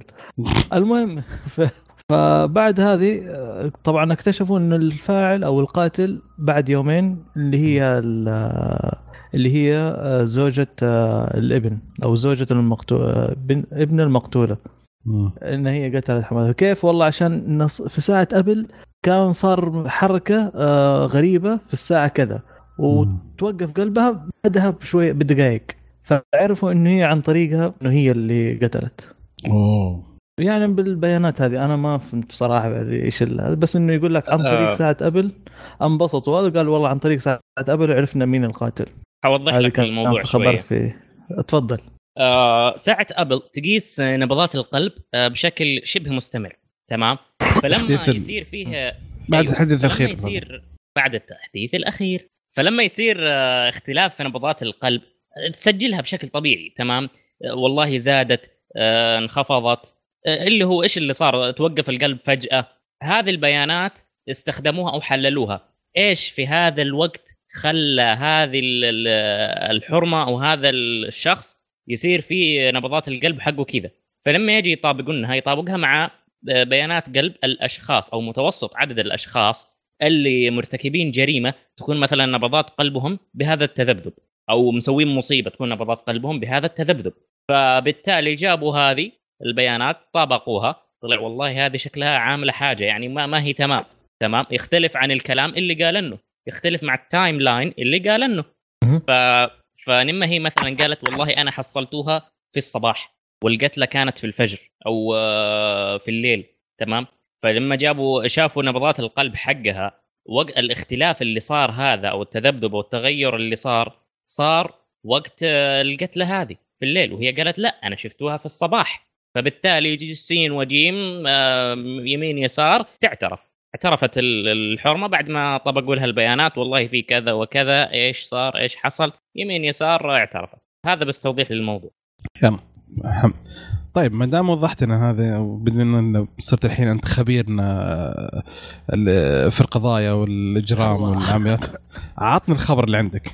الخبر اللي عندي جريمة ثانية يا عزيزي. الفرن والله حلقة هذه جرائم جرائم في السعر، جرائم في القلب، جرائم في الساتر. حصل إطلاق نار في مقر يوتيوب، تمام، في أمريكا، في كاليفورنيا في أمريكا، إذ حرمة جات يا حبيبي من أصول إيرانية تقريبا عمرها تسعة وثلاثين سنة، اسمها نسيم نجفي أقدم تقريبا. ودخلت نسيم يا عزيزي هذه المنطقة الأكل أو تقدر تقول البهو التنزه حق الموظفين حق يوتيوب، ومعاها مسدس، وأطلقت النار، جابت لها تقريبا ثلاثة كذا. تمام، وبعدها انتحرت. إيش مشكلة نسيم نجف أقدم؟ المشكلة يا عزيزي هي من حقين المناصرين للحيوانات وكذا، ويوتيوب قامت وقفلت عليها قناتها وطيرت الفيديوهات اللي فيها، فقالت يا أنا يا أنتم. والله يا حبيبي أبد، فرغت الفرد هناك وانتحرت وانتهى الموضوع. فعلى ما يبدو إن يوتيوب أكل وهوى من الموضوع هذا، لأنه فعليا تقريبا حوالي ثلاثة موظفين من موظفين يوتيوب ماتوا عشان بس واحدة تقريبا معتلة نفسيا أو شيء قفلوا قناتها. فهذه أه مصيبة. هي كانت زعلانة مرة منهم، إنه كانوا خلاص ضايقين عليها حتى في الأرباح. يعني يقول لك إنه هي كاتبة في حقها البلوج ثلاثمية مش ثلاثمية ألف مشاهدة، أعطوها مقابلها كم؟ صفر فاصل عشر سنت. عشر سنتات. أيوة عشر. والله شوف هذه المصيبة مشاهدة، فكانوا مرة يضيقون عليها. أيوة أكيد يضيقوا عليها. ليش؟ في شركات المعلنة زي شركات الملابس، شركات الفرو وهذه النوعية من الشركات قاعدة تستخدم فرو الحيوانات وزي كذا، وهي ضد هذا الشيء. فما حد حيسوي دعاية. ما حد حيسوي دعاية. يعني الموضوع طبيعي، ليش تروح تنرفز وما أدري إيش؟ yeah. بس تصدق بس برضه يعني ما هو تبرير اللي سوته أبدا. أي ما ما هو تبرير أبدا. أي أبدا ما هو تبرير. بس تصدق اللي يوم قرأت الخبر وكان بجنبي واحد، فلما قلت له الخبر قال لي يا ليتها سوتها في سناب شات، ترجع التحديث القديم في أحقاد لا زالت. انسى منهم للأسف، انسى انسى خلاص راحة. الله يعطيكم العافية شباب، شكرا على الأخبار الحلوة والحوار. الحين ننتقل إلى القسم الثاني من الحلقة، وهو موضوع الحلقة. موضوع الحلقة اليوم حنتكلم عن كلاود أكت، وش الكلاود أكت وش أثرها علينا. أه تفضل، مين يبدأ فيكم شباب؟ أنا أعطيكم كذا الخبر وخشوا على النقاش واكتروا هناك. أوكي خلاص، عطنا الخبر وحسين يكمل يشرح. الله الله. يقول لك الرئيس الأمريكي ترامب أوكي يصادق على قانون كلاود أكت، اللي هو قانون يسمح بأخذ المعلومات للأشخاص ولو كانوا خارج الولايات المتحدة الأمريكية من الشركات الأمريكية، زي فيسبوك، زي تويتر، زي سناب شات، زي آبل، زي شركات، كل الشركات الأمريكية، مايكروسوفت برضو، كل الشركات الأمريكية القانون هذا مرروه تمام آه على اساس انه يصير الحكومه الامريكيه تاخذ معلومات اي شخص ولو كان اجنبي من خارج امريكا من هذه الشركات الامريكيه. طبعا طريقه تمرير شو اسمه طريقه تمرير القانون كانت غريبه نوعا ما. تمام يقول لك مرروا معلش اضافه بعد ويسمح للقوات الامن الخارجيه انها تاخذ بعد من الشركات. أيوة. يعني مثلا قوات الصينيه قوات الايطاليه كذا يقدرون ياخذون معلومات بعد نفس الشيء. أيوة. مش بس فقط على ما تحتاج لا مخذر اوريدي انا عارف بس كمل هي كمل اخي وليد. فاقول لك طريقه انه كيف مرروا القانون هذا في الكونغرس. تمام طريقه غريبه يقول لك انه اعطوهم ألفين صفحه. تمام مرر القانون فيه له هذا انه يقول لك الألفين صفحه هذه ما كان فيها يعني تقريبا امور ماليه او شيء زي كذا. بين بين الكلام هذا كان فيه له الموضوع حق الكلاود اكت عشان كذا تم توافق على فيه. برضه مضر قال لي علومه كذا تعطينا اياها يا مضر. آه يا سيدي هو واحد من مجلس النواب في آه اعتقد في ماشيسيوتس هذه كلمه شويه يعني لسه ماشيسيوتس آه بعدين علمني عليها. طيب اللي قالها بدر يا جماعه اللي قالها اللي قالها بدر ما طيب. شفت شوزك فيقول لك انه اعطوهم الاوراق اللي هي تقريبا ألفين ومئتين واثنين وثلاثين صفحه عشان يراجعوها. فيقول لك من الساعه ثمانية الليل الى الساعه ثمانية الصباح لازم خلال اثنتي عشرة ساعه كلكم تعملوا عليها فوت او كلكم تصوتوا عليها. فيقول لك كان جدا صعب لدرجه انه احنا كلها كانت امور ماليه يعني وعلى البادجت. طبعا تعرفوا الشهر اللي راح كان فيه يسموه government shutdown اعتقد اخذوا اجازه اسبوعين او ثلاث اسابيع تقريبا. قفلت الحكومه ما في مبلغ عشان تشتغل قفلت بالضبط ما اخذ اجازه غصب عشان موضوع البادجت. صارت يا شباب هاوس اوف كاردز تذكرون؟ اي اي صارت صارت بس هذه كانت شهرين هذيك مره طولوا. استمر يا مضر معلش. آه فايش اللي صار هنا بعدين يقول لك انه فجاه لقينا القانون طبعا بعد ما عملوا فوتنج عليها وبعدين واعلنوا كلاود اعلنوا الكلاود اكت. فيقول لك يا اخي هذا ما انتبهنا على اساس انه هذه فواتير وعلى اساس ان هذه جت فزي اللي اتورطنا بس انه انه خلاص اوريدي اللي صوتوا عليها مئة وسبعة وستين شخص تقريبا. آه وبس هذه المعلومات تقريبا عندي تقريبا. طبعا الحكومات او او القوات اللي يبغوا يطلبوا المعلومات ترى عاده لازم يطلبوا من الحكومه الامريكيه بعدين الحكومه الامريكيه تنقلها يعني في روتين معين او بروسيجر معين لازم يروح يسووه. الان لا مباشره من الحكومه الى الشركه دايركت من غير اي محضر من غير لا لا في شيء لا في محضر من القضاء لا في موافقه من الحكومه معينه طول تكلم الشركه او المعلومات هذه فقط. تدري القانون هذا في الدرجة الأولى يروح لمين؟ كذا يواسي مين؟ يواسي الصين. هذا السبب أو أحد الأسباب الرئيسية الكبيرة المعلنة لأن الصين مقفلة جميع الأشياء الأمريكية برامج مواقع جميع الأشياء الأمريكية في الصين تقريبا أو كلها أكيد مقفلة محظورة محجوبة. حتى الشيء ها... قاعد تسوي نفس أمريكا قاعد تقفل على الشركات الصينية مهم. على هواوي آه... على تشاومي على كله. هذه خطوات صورية صورية حتى الآن ما في شيء أكيد. آه خليني أخش في الكلام اللي قاله مبارك في البداية اللي هو إن البرنامج أو التصريح أو هذه الخطوات كذا مرروها من تحت الطاولة أو بشكل غريب. آه أول غلط عندهم ما هم جايبين حق سوتس عشان يتفاهم معهم نكتة بايخة صح؟ لا أوكي أنا ما آه ها؟ مسلسل مسلسل خلاص في مسلسل في واحد سوبر هيرو بس هو هيومن ما هو سوبر هيرو قاعد يشوف اي شيء يحفظ دررت ما علينا. اوكي آه انهم لفقوا لهم الموضوع في فواتير ما فواتير واثنتي عشرة ساعه آه ألفين وحاجه صفحه شيء اتوقع نوعا ما رديء. انت تتكلم عن كونغرس كونغرس له العديد من الموظفين من الاشخاص كم سيناتور كل سيناتور كم مساعد تحته كم فريق عنده ما يقدروا يتقسموا كل الألفين وما أدري كم ورقة ويخلصوها بسرعة. وبعدين ما في ما إجرائيا تمام ما في شيء ينطرح في يعطيهم وقت اثنتي عشرة ساعة تمام عشان يبدأوا فيها يصوتوا. لا هذا الشيء أكيد مطروح من قبل أو إنه under the cover تمام هذه في بعض المرات معلش دقيقه في بعض المرات يكون فيه آه طرح وياخذون عليه النظره بعدين نقول سوينا ابديت عليه خذوا ادرسوه. فمشكله دائما الابديت هذا بعض المرات انه هو يدخل فيه الاشياء الجديده تنحط ايه فهمت. فهو أيوة اساسا يعني يكون موضوع يعني مثلا نتكلم عن اي اكت ثاني مثلا اي بالعدم بالارقام اكت سبعة خمسة تسعة وزي كذا فيكون نتكلم عن أربعة خمسة ستة نقاط اساسيه. فهذه تطرح لها ثلاثة اشهر أربعة عشر سنه يتناقشون فيها بعدين النسخه النهائيه ترسل لهم يلا شيكوا عليها. بعض ما تدخل اشياء يضيفون اشياء هم في النهايه يعني انها كم تم تعديلها واللي ما ينتبهون أيوة. ينتبهون تمر بس لا صعب ترى. تقول لي اثنتي عشرة ساعه اخذ القانون في اثنتي عشرة ساعه. اكيد مجلس او اليد العليا في الكونغرس لها دخل في الموضوع او رئيس الاغلبيه له دخل في الموضوع أكيد. في الكونغرس كلها تابعين نفس الحزب حق ترامب فما في مشكله ما حيمشون ما حيقولوا لا لا أه... اللهم صل على محمد. ايش القانون هذا او ايش البروسيجر اللي سمح فيه القانون؟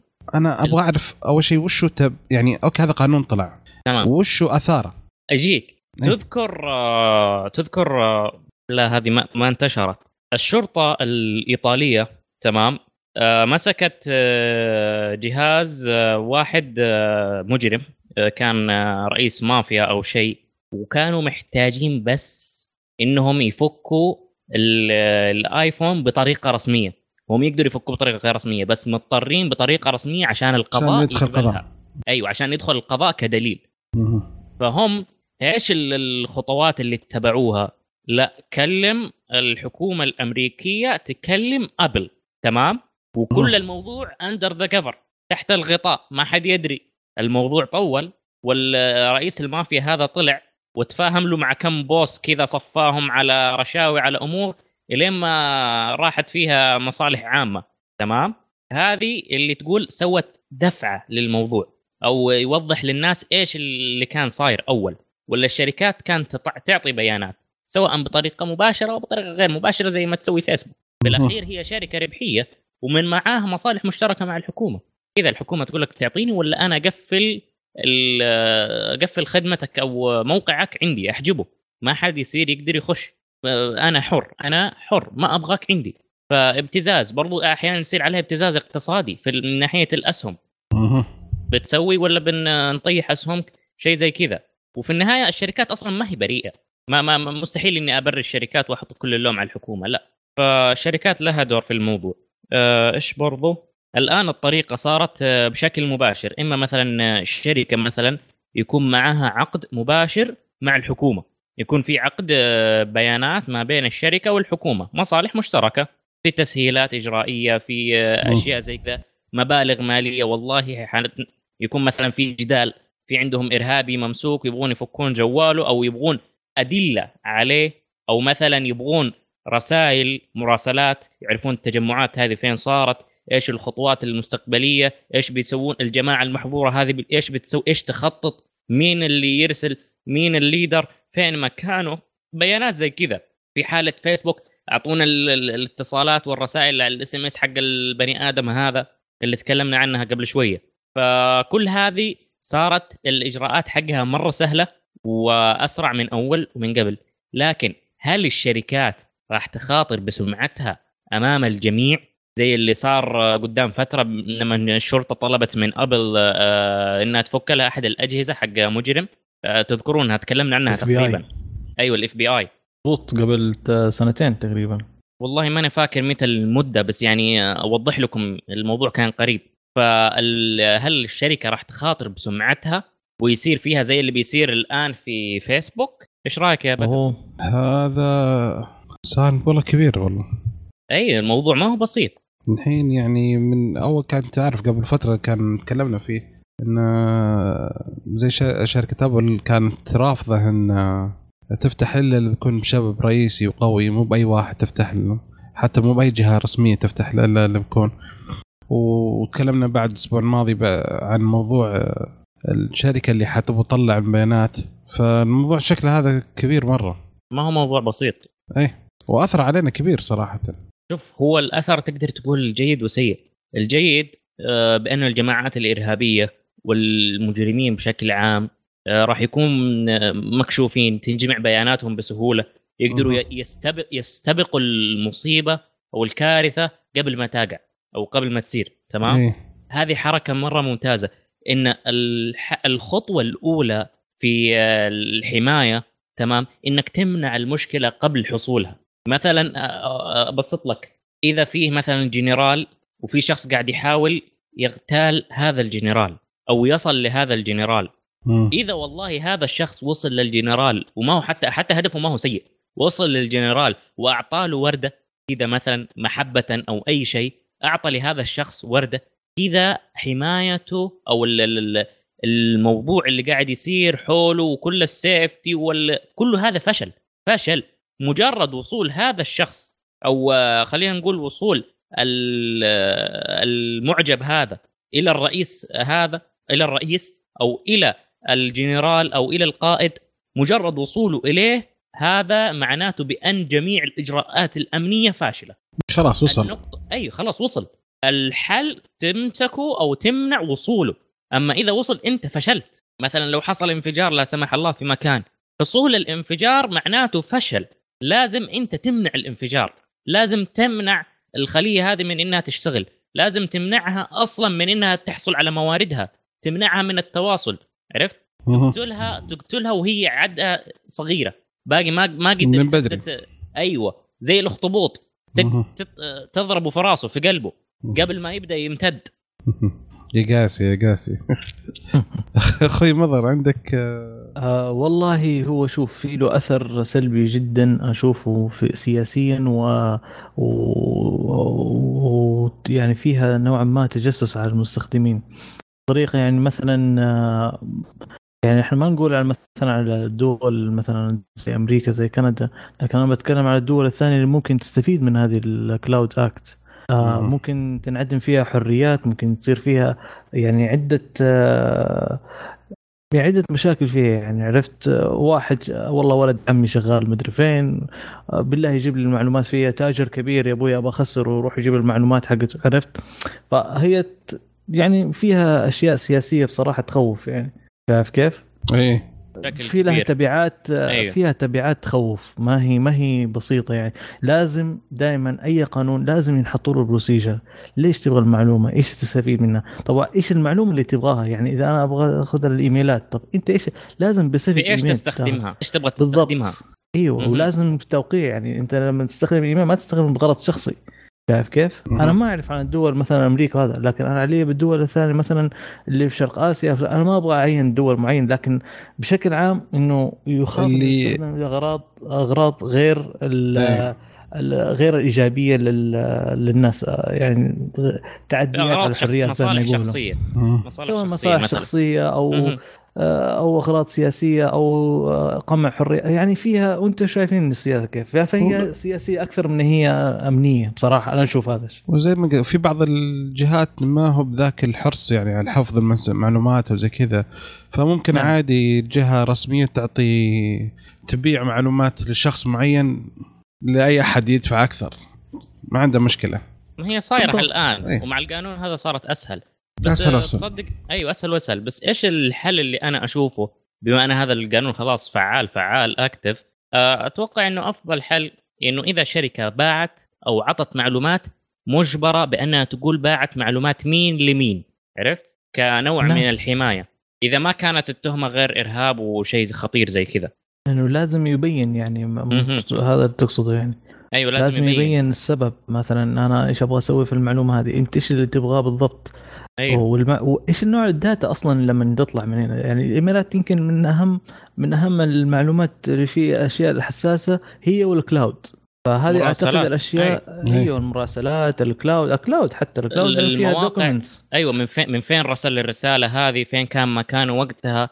على طاري نعم. على طاري هذه في برنامج قدام فترة والله ما هي بعيدة ناسي اسمه، المهم البرنامج هذا هو برنامج وموقع حق رياضة تمام، اللي هو تعرف اللي يحسب لك السعرات الحرارية ويوريك الممشى نعم. على الجي بي اس انت فين رحت وكم لفة مشيت ونبضات القلب تقريبا، والله ما ابغى اعطي اسم ويطلع غلط، بس تقريبا هو سترافا.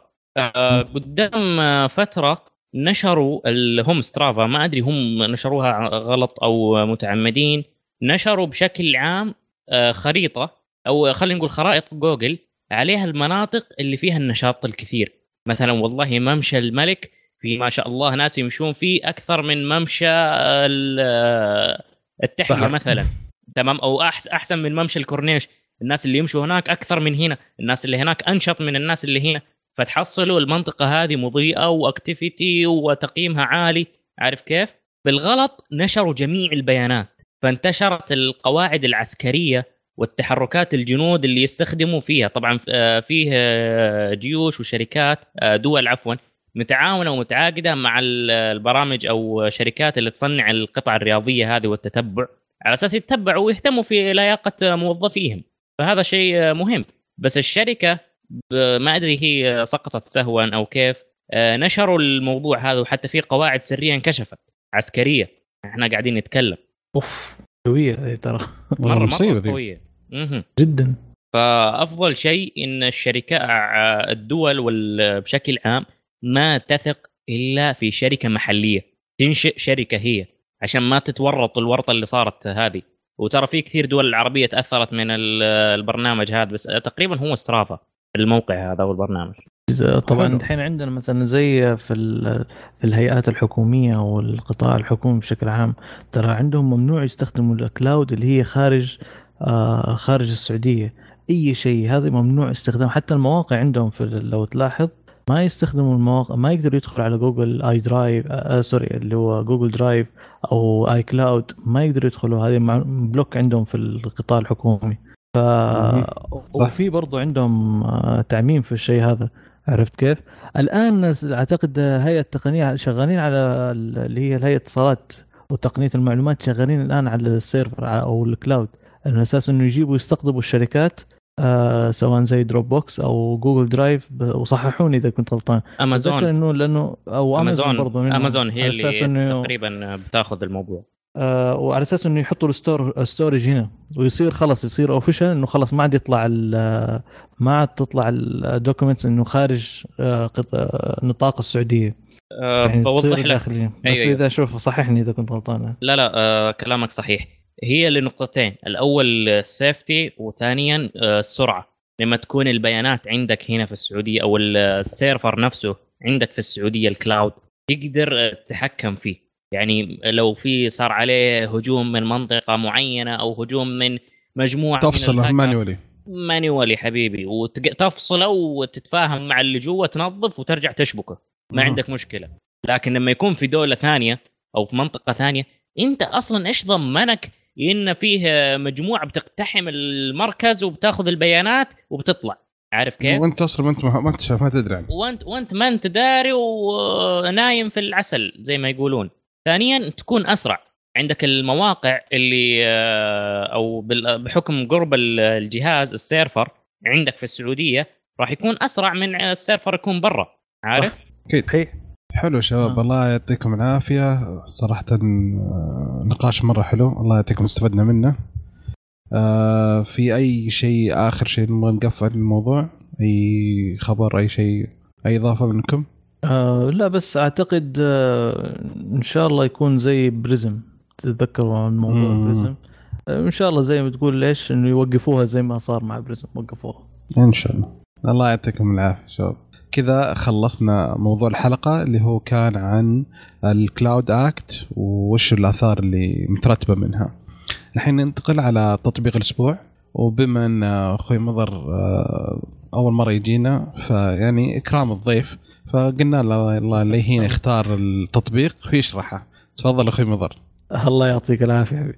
والله هو شوف تطبيق بسيط آه اسمه فيست آه خمسة وأربعين. آه طبعا الديفلوبر هو أعتقد اسمها كاميرا فيرست، آه موجود أعتقد بس في الأبل. هو تطبيق جدا بسيط، عبارة عن مثلا أنت كنت زعلان من المدير، آه زعلان من واحد، آه آه زعلان من مرتك، بس الله يستر ما حد يسمعنا، شايف كيف؟ آه تصور الشخص هذا وتبدأ تضرب فيه يمين يسار، حتى آخر نهاية الضرب هذا يجي لك يقول لك فينيش هم. آه صح. يا ساتر. لا لا لا هذا تطبيق تصنيف العمري حقه عالي.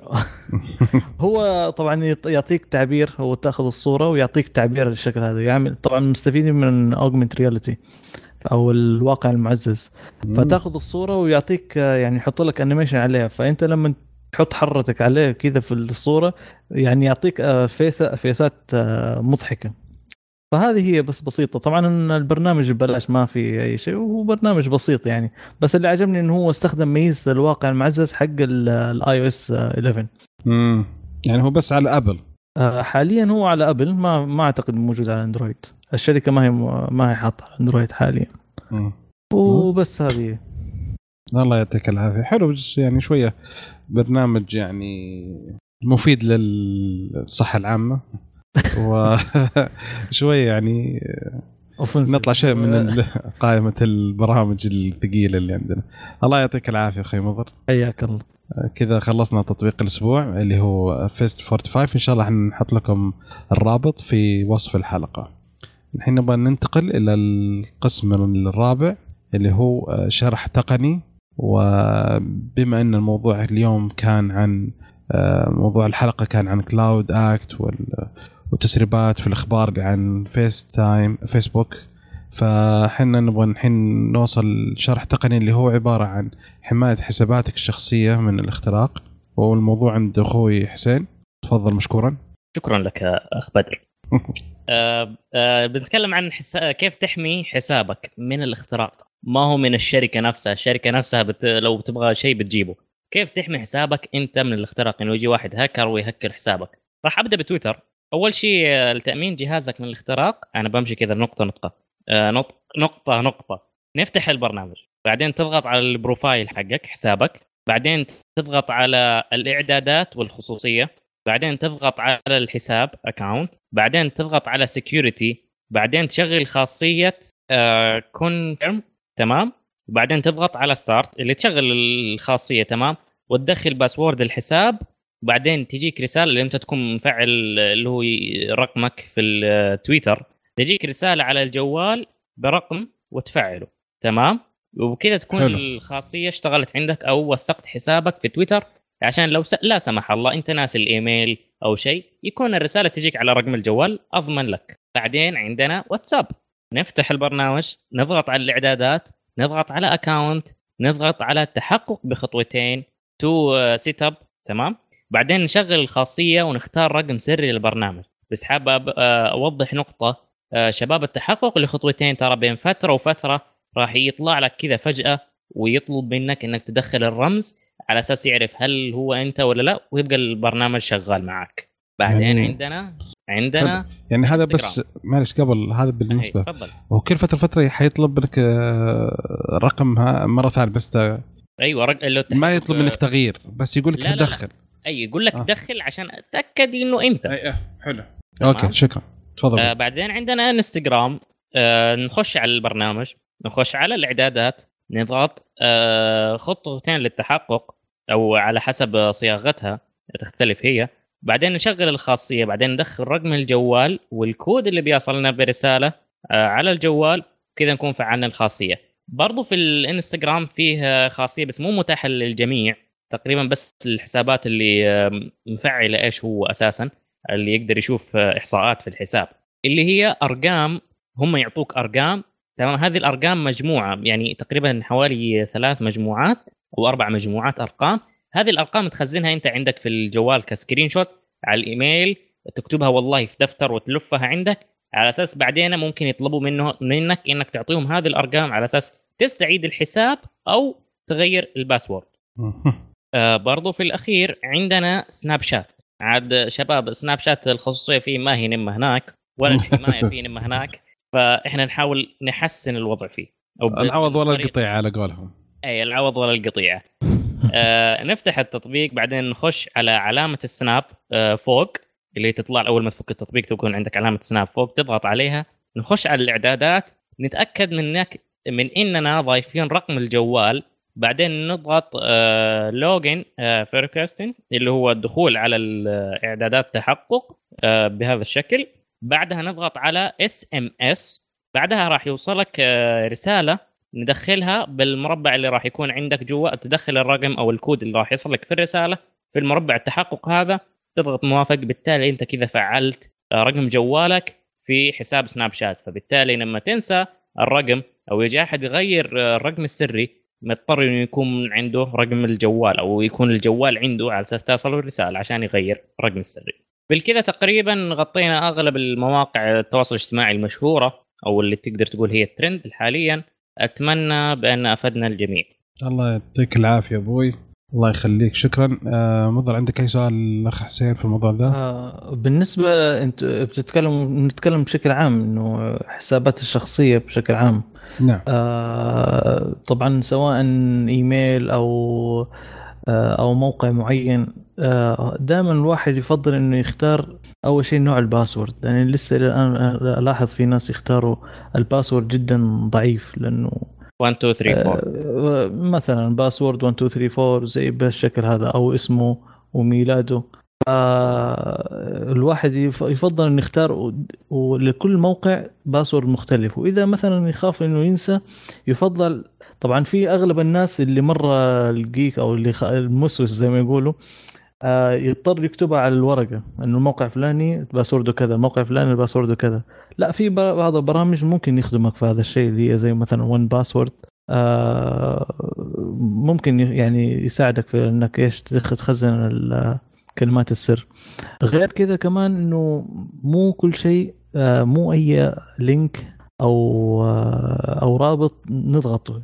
يعني مثلا اذا في زي مثلا الفيك ايميل اللي جاء قال اتكلم عنه ابو فراس، شايف كيف آه انه ممكن يطلب منك الباسورد ولا؟ دائما الواحد يتحقق موضوع هذا انه من فين مصدر الايميل، ايش مصدر المعلومه، صحيحه او لا. آه بس هي هذه، حابب الاشياء هذه اللي اضيفها. الله يعطيكم العافيه، شكرا. أوه. شباب الله يعافيك، معلومات حلوه وجميله، الله يخليكم. الحين آه تسمحوا لي ننتقل لآخر فقرة من بودكاست، وهي بالنسبة لي صراحة أفضل فقرة، يعني لأن فيها تواصل مع المستمعين، وهذا مرة شيء حلو.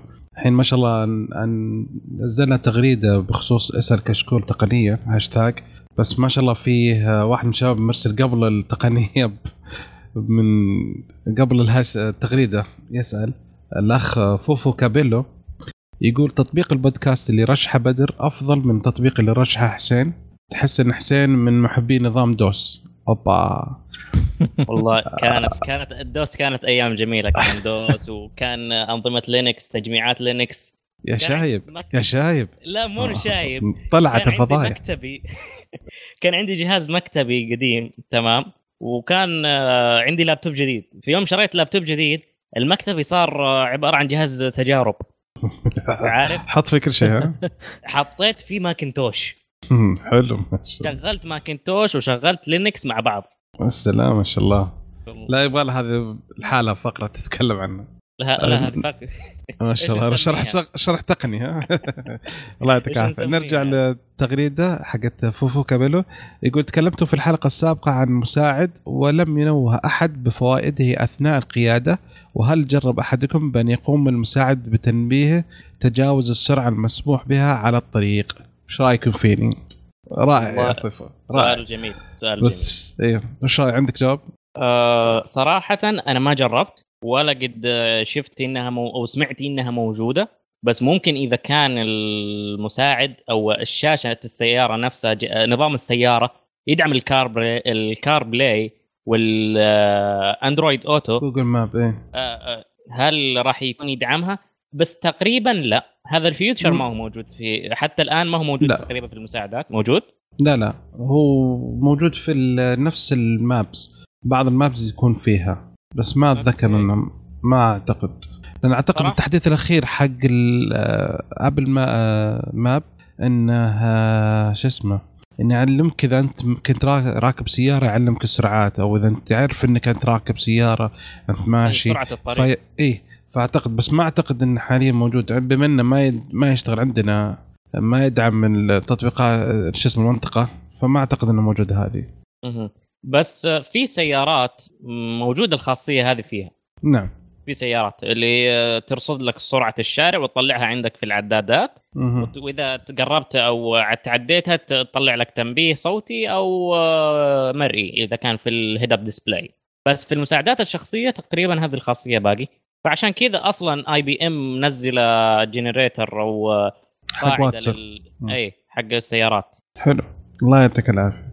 الله يعافيك. آه... عندنا تغريدة من الأخ معاذ يقول ليه ما في مسلسلات أو أفلام كثير تتكلم في التقنية مع أن مجال جديد ومشوق ونجاح سيليكون فالي أكبر دليل. أوكي، ممكن يكون خارج عن نطاق تخصصنا لكن بنحاول نفيدك. التقنية مملة للمشاهد يا عزيزي، التقنية مملة. أنت لما تروح تشوف فيلم تروح تبغى أو مسلسل عفوا تبغى تغير جو، تبغى تخرج من الواقع اللي أنت فيه، تبغى تنبسط، تبغى تشوف إبداع، تمام؟ فلما تكون أنت مبرمج وتروح تشوف فيلم عن برمجة أو مسلسل عفوا عن برمجة، ما أتوقع شيء نجح في هذا الموضوع غير مس الروبوت والسيليكون فالي، لأنها سوت كيمستري أو سوت يعني جمعت ما بين الإثارة وما بين البرمجة بس أو ما بين التكنولوجيا. بس لو تلاحظ أيوة هو خلت ال... يعني خلت التقنية كموضوع عام، بس الباقي كله أيوة. إثارة وأكشن وزي كذا موضوع. أيوة أيوة ما تتكلم، ما في والله يقول لك واو التحديث الجديد فيه كذا وكذا، زي ما احنا نسوي مثلا في فقرة الأخبار أو م- لما نناقش عن نتكلم عن موضوع تقني. لا لا ما يجيبوا لك بهذا الش... لو جابوا لك بهذا الشكل تغير من مسلسل تمام ترفيهي إلى إلى برنامج وثائقي أو برنامج عن التقنية، عارف؟ فهو حتى الآن ما قد جاء الشخص اللي يدفع بالموضوع هذا للأمام، أو ممكن إنه حتى ما يجي. أوكي حلو. أنا أعرف إخراجه صعب بالنسبة إذا كان الأفلام أو مسلسلات تقنية، فأعتقد إنه إخراجه جدا صعب، يبغى لك زي ما نقول لك قصة محبوكة، ما هي الشغل بيكون على أي الشغل بيكون على الكاتب. إيه بالضبط، هذا اللي أشوفه أنا.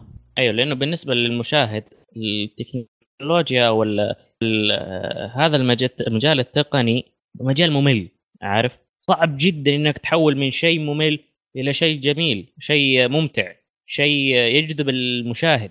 لكن تقدر تحول قصة خيالية الى شيء جميل يجذب المشاهد، لانها اساسا هي قاعدة تجذب الناس اوريدي، عارف؟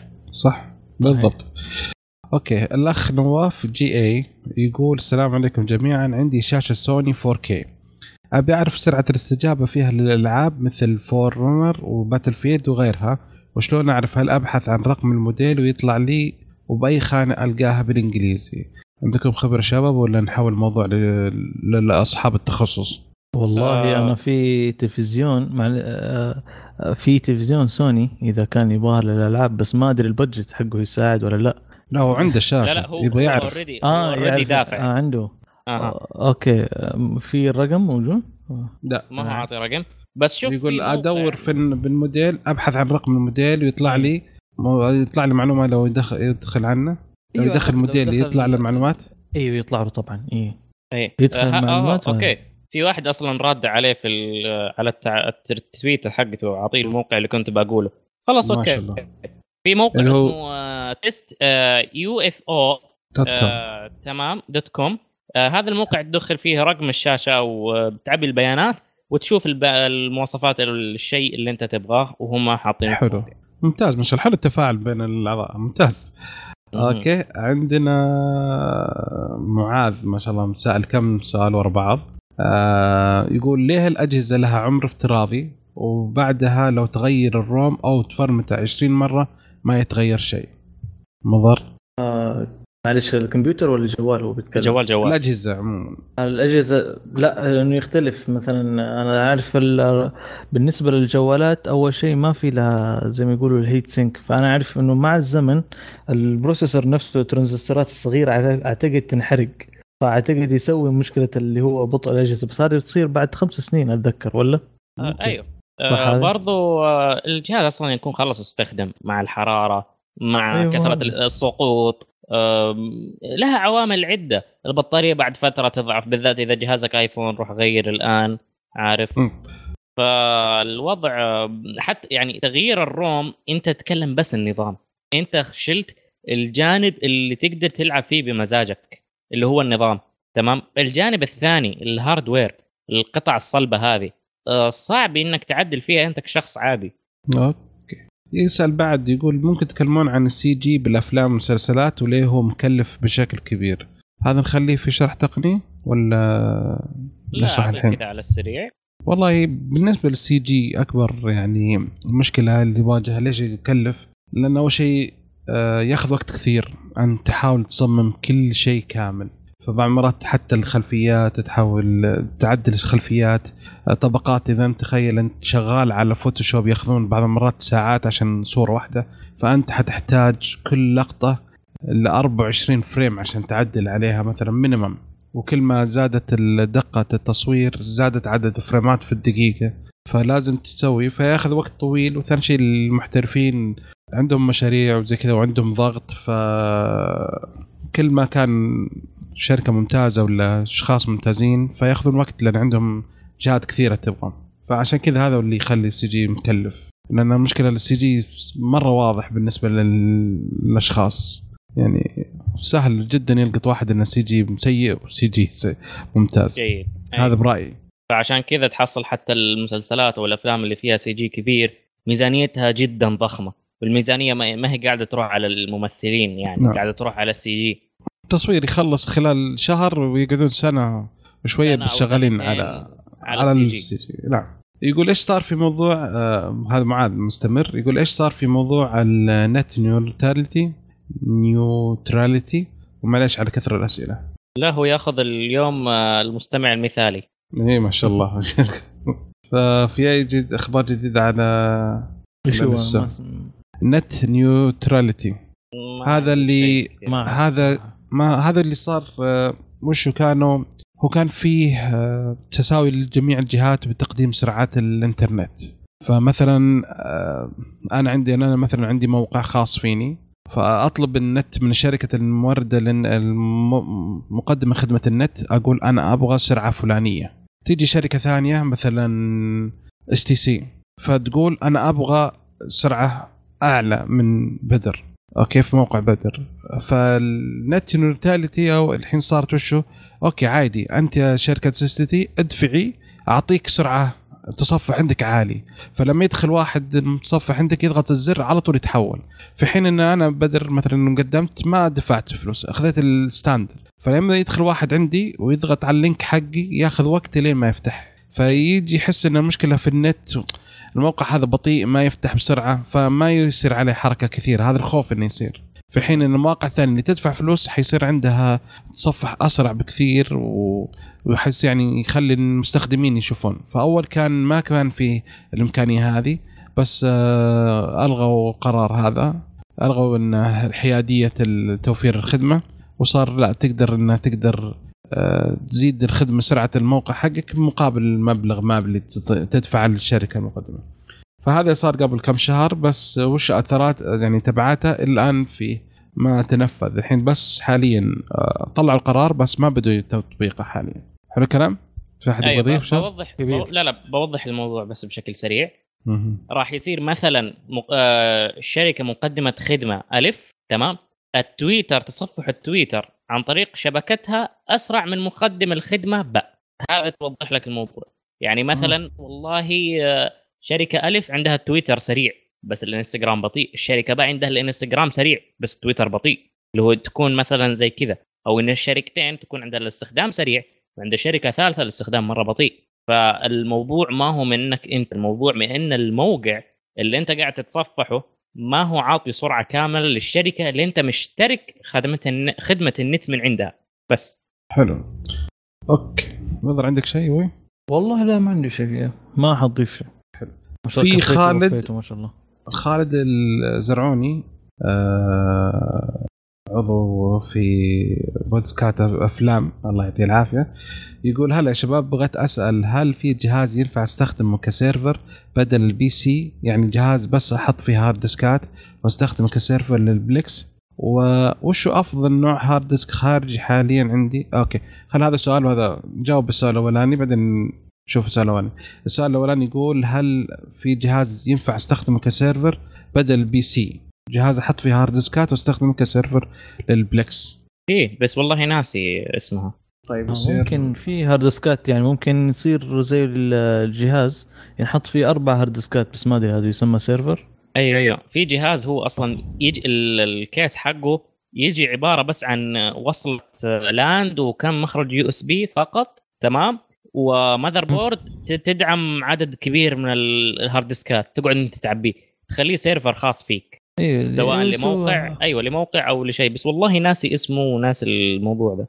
هي مشكلة في شركات كثيرة لكن إيش أحسن شركة ما ما يحضر في بالي لكن إذا ما أدري اللي هي أعتقد اسمها هارد درايف دوكينج ستيشن صح؟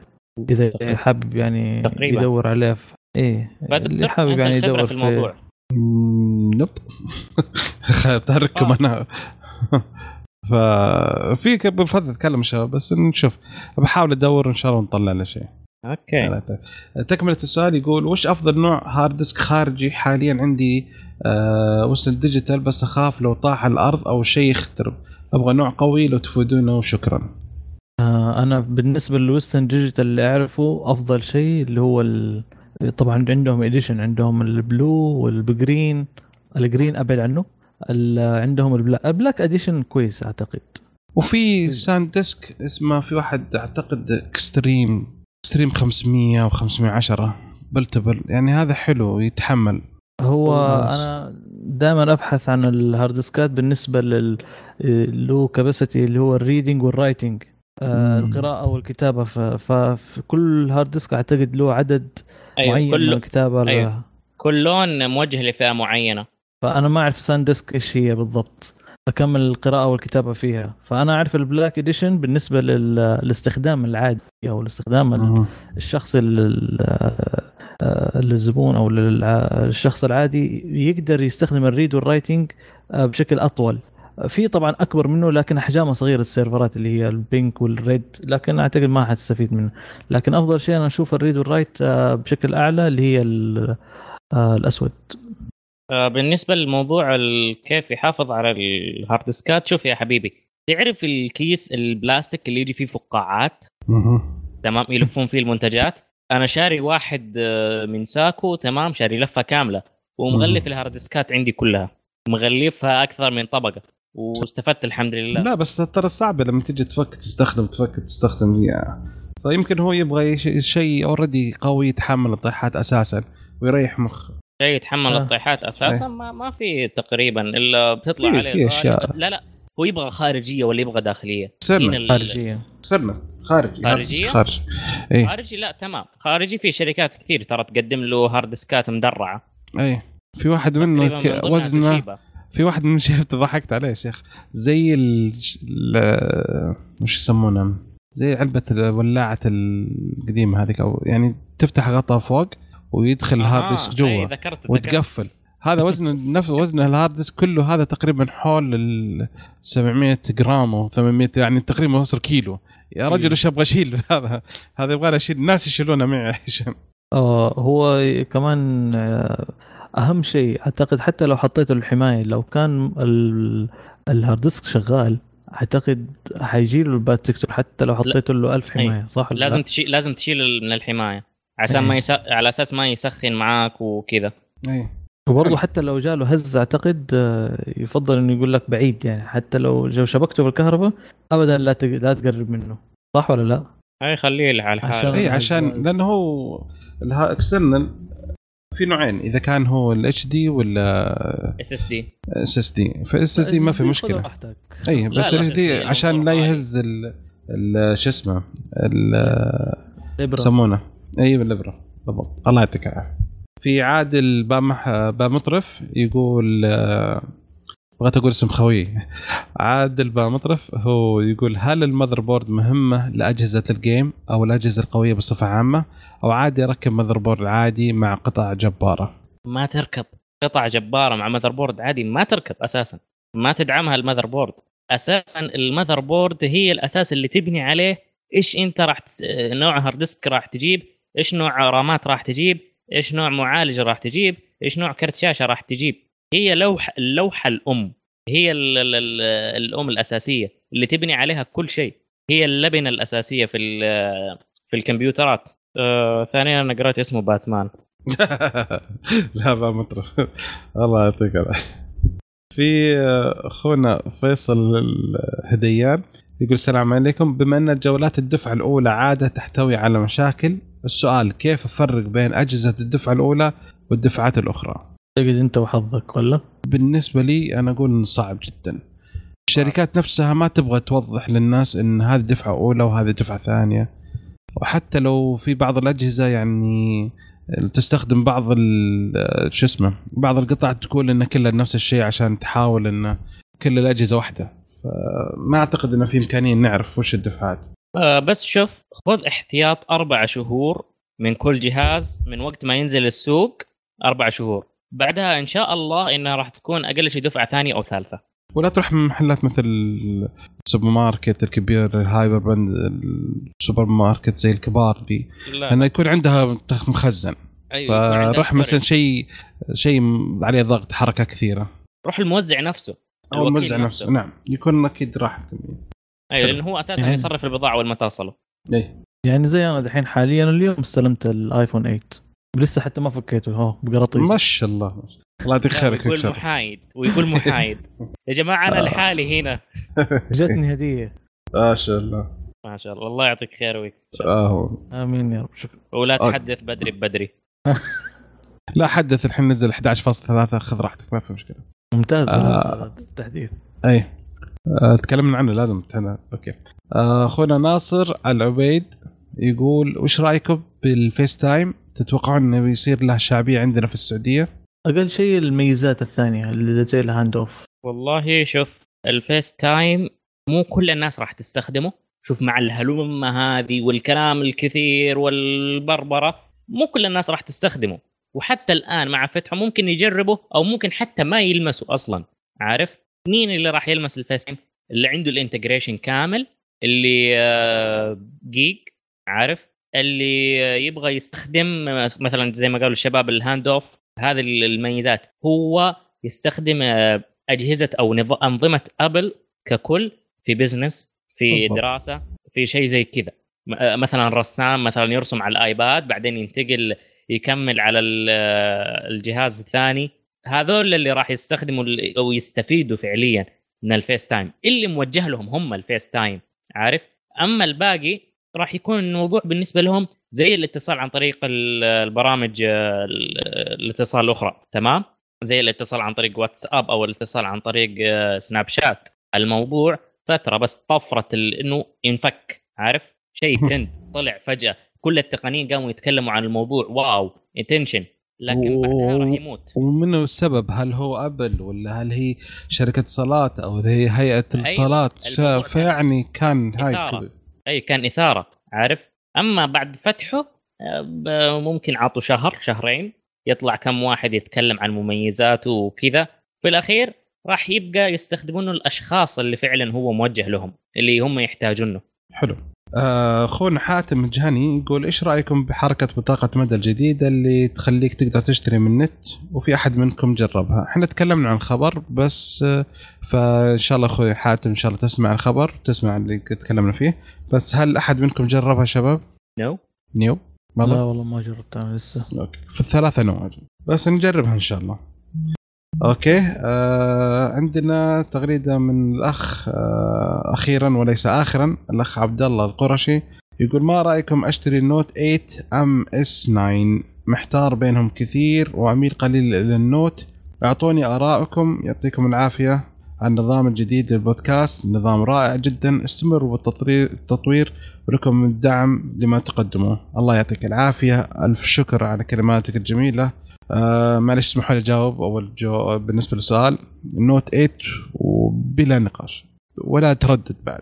انا اتفق مع بدر. اي انا صراحه اتفق مع بدر في الموضوع هذا. تقريبا الحلقه هذه ما قد اتفقت مع بدر. كويس اوكي حلو. آه اذا انت مثلا يهمك القلم، ترى النوت مره خيار ممتاز وما هو يعني قديم، مع ان سمعت اشاعه بانهم بيعجلوا من اصدار النوت تسعة لأن مبيعات الجلاكسي تسعة والتسعة بلس ما كانت بالمتوقع يعني. بس يبقى النوت ترى خيار ممتاز. أولا الآن سعره نزل، ثانيا التحديث النظام الجديد نزل، أي أرخص، سعره نزل أرخص هي نفس الشيء. ثانيا ارخص يعني من الاس تسعة. انا قصدي هو سعر آه. نزل بس الحين صار ارخص من الاس تسعة. ايوه فتخيل والج... مع قلم مع قلم هنا مع قلم. القلم ترى ممتاز جدا ويفيد عليه في حاجات كثيره. أه، تسوي جيف، تشيل كات اوت من فيديو معين، تسوي سكرين شوت، ترانزليت ترانزليت مباشر بدون ما تفك ولا تنسخ ولا اي حاجه. نعم مباشر من الانجليزيه للعربيه، من الصينيه للعربيه، من الفرنسيه، جميع اللغات اللي تبغاها، لانه معتمد اساسا على ترجمه جوجل مع شويه حركات جوجل المضحكه يعني. لا ف... صراحه نو. انا انا انا من عندي زي ما قلت الاس تسعة، ومره متحسف اني ما اخذت قص الاس ثمانية، ومره متحسف اني ما اخذت النوت ثمانية. فانا بالنسبه لي لان اول شيء حتى لو كان اذا ما اخذت اذا اخذت الاس مكتوب هنا اس تسعة فاتوقع انه الصغير، فهذا الصغير اساسا يعني فائده كبيره، الشاشه، البطاريه والقلم، هذه ثلاث اشياء تخليك تختار النوت ثمانية. وزياده على على اقول زياده على الخير خير اللي هو انه السعر اللي نزل. فهذا نصيحه من اخ محب، وانت اللي حددت لنا بالنوت ولا كان قلنا ناخذ ايفون؟ بس يلا اي بدت تتحرك. بس يا بدر بدر هلا خلينا نطلع شوي عن موضوع اسال كشكول تقنيه. نعم. خلينا احنا نسال بعض. تمام هذه تمام اي حركه. نعم. كذا جديده. نعم تفضل. لو في يدك مبلغ مالي وبتشتري جوال من الجوالات الموجوده الان في السوق، ايش نفسك راح تروح؟ ايش نفسك تاخذ؟ كذا المشكله انا عندي اس ثمانية. لا لا ما حاشتري نوت. لا لا اعتبر ان الان ما عندك اي جوال وعندك أبشت... مبلغ واشتري جوال واحد. اي وتشتري جوال واحد، ايش بتكون؟ انت كذا ذبحتني. انا عندي خطين لازم اتبعهم. فاذا كنت بشتري جهاز واحد فقط مجبر اخاك لا بطل مره مره مره مره نوت ثمانية. نوت ثمانية نوت ثمانية اوكي. اذا كان جهاز آه. واحد ولا عشان نركب شريحتين. اللحظه اللي ابل تنزل فيها ايفون شريحتين سحب على طول سيفون على على اندرويد. انا ما ابغى اشيل ايفونين جوالين. مع بعض وزي آه لا آه. انا مضطر اخذ جوالين، فما ودي اخذ ايفون ايفون وايفون، فعشان كذا اخذت ايفون ونوعت. اخذت آه سوني، بعدين جربت موتوريلا، بعدين ال جي، بعدين سامسونج، فوجالس افكر الحين ون بلس، فيعني زي كذا اخذ اللفه. فهمت؟ اجرب الاجهزه كلها. بس لو ينزلون ايفون جهاز واحد بشريحتين الله الله انتهى وضعي. فين الخدعه؟ ايه ان الشريحتين لازم تكون فل اكتف، عارف؟ هذا شيء مهم. لو بتعطيني فل اكتف بس واحده اللي تكون لو اكتف ما عندي مشكله، اهم مش تكون اكتف. اها هذا شيء. لا أنا بالنسبه لي ما عندي مشكله. واحده عندي انت لا انت تدري وش اسوي انا الحين. انا عندي اشتراك اس تي سي اللي ب أربعمية ريال نتفا اوكي شيء زي كذا. الشريحه الثانيه اقل نوع شريحه تطلعها ما فيها شيء، والجوال الثاني مشغل فيه واي فاي وهذا مشغل هات سبوت وبريح مخي خلاص. يصير جوالين شغالين مع بعض. بس الانترنت اقول لكم آه هذا واي فاي وهذا البطاريه البطاريه بت شات داون سريع. لا بالنسبة مع استهلاك كويس ما عنده مشكلة. يقعد لين نهاية الدوام ما في مشكلة. ووقت الظهرية لما أروح أجيب العيال أشحن شوية يوصلني لين بالليل ما عندي. يعني الحين حاليا عن ثمانية عشر شحن من الصباح شحن بالليل. ما شاء الله جميل. إيه؟ أنت مضر؟ أيوة ما اسأل ما سمع السؤال ترى انفصل ورجعت. أوكي آه السؤال يا عزيز، لو عندك مبلغ مالي معين تمام، او خلينا نقول ان المبلغ المالي هذا ما هو محدد وما عندك جوال بتشتري جوال جديد، ايش راح تشتري؟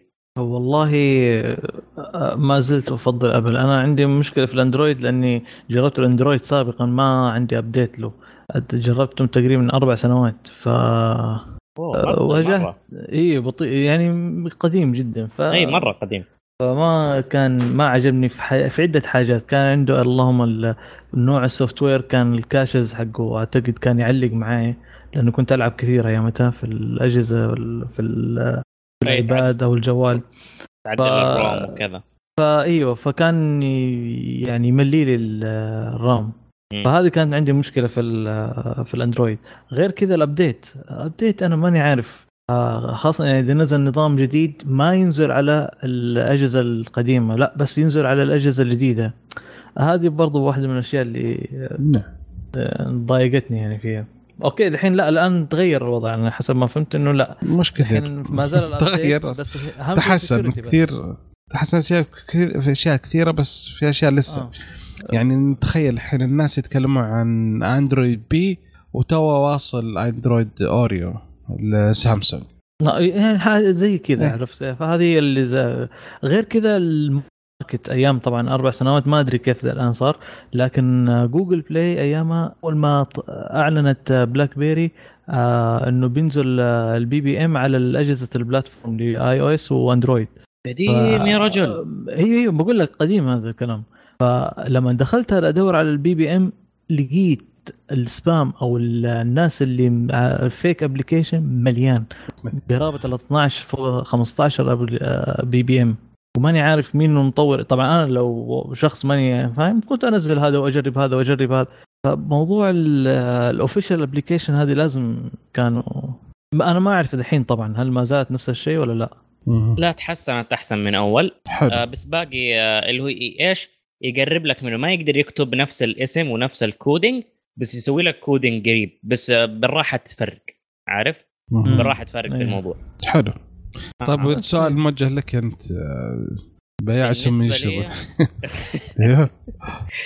آه بالنسبه لي يا حبيبي من الاجهزه اللي حاليا نازله الان في الماركت ممكن البورشة ديزاين آه. ما, ما فيها كلام، بس لو يكون ميت بلون الشفق ها لا لا البورشة ديزاين بلون احمر أوه. مع بورشة بوكستر اس يا سلام آه لا يا لا انت فاهم غلط الكماليات، الكماليات بطاريه كيس مو بسياره فاهم مره غلط معليش اخوي لا لا اشتر جوال ونعطيك هديه سياره مره ما تجي نعطيك خلاف يعني بطاريه لا لا, لا انت خذها كهم ايش الان اللي ضربوه في التسويق حقهم يعني كي يقول لك انت عندك البورشه السياره ليش ما تكملها بجوال فخم من بورشه اي عارف كيف حلو. آه المهم آه ما علينا.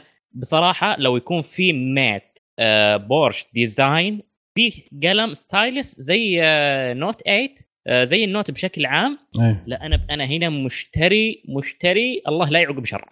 نروح نطلع قسط ما عندنا مشكله ها آه لا انا ترى اجمع انا اقعد اجمع سنوات بعدين اشتري يعني. الله يعطيك العافيه. الله يعافيك. الله يعطيكم العافية شباب. الله يخليك. شكرا الإخوان لجميع المستمعين. الله يعطيكم العافية على الأسئلة. شكرا استماعكم لنا. أتمنى أنكم تزورون موقع وتشاركونا بآراءكم عن مواضيع الحلقة. ردودكم دائما تهمنا. نتمنى أنكم تتابعونا في السوشيال ميديا على تويتر وإنستغرام، تسوون سبسكرايب في اليوتيوب، تابع لنا في أشياء حلوة تلقون دائما. ونشوفكم إن شاء الله على ألف ألف خير.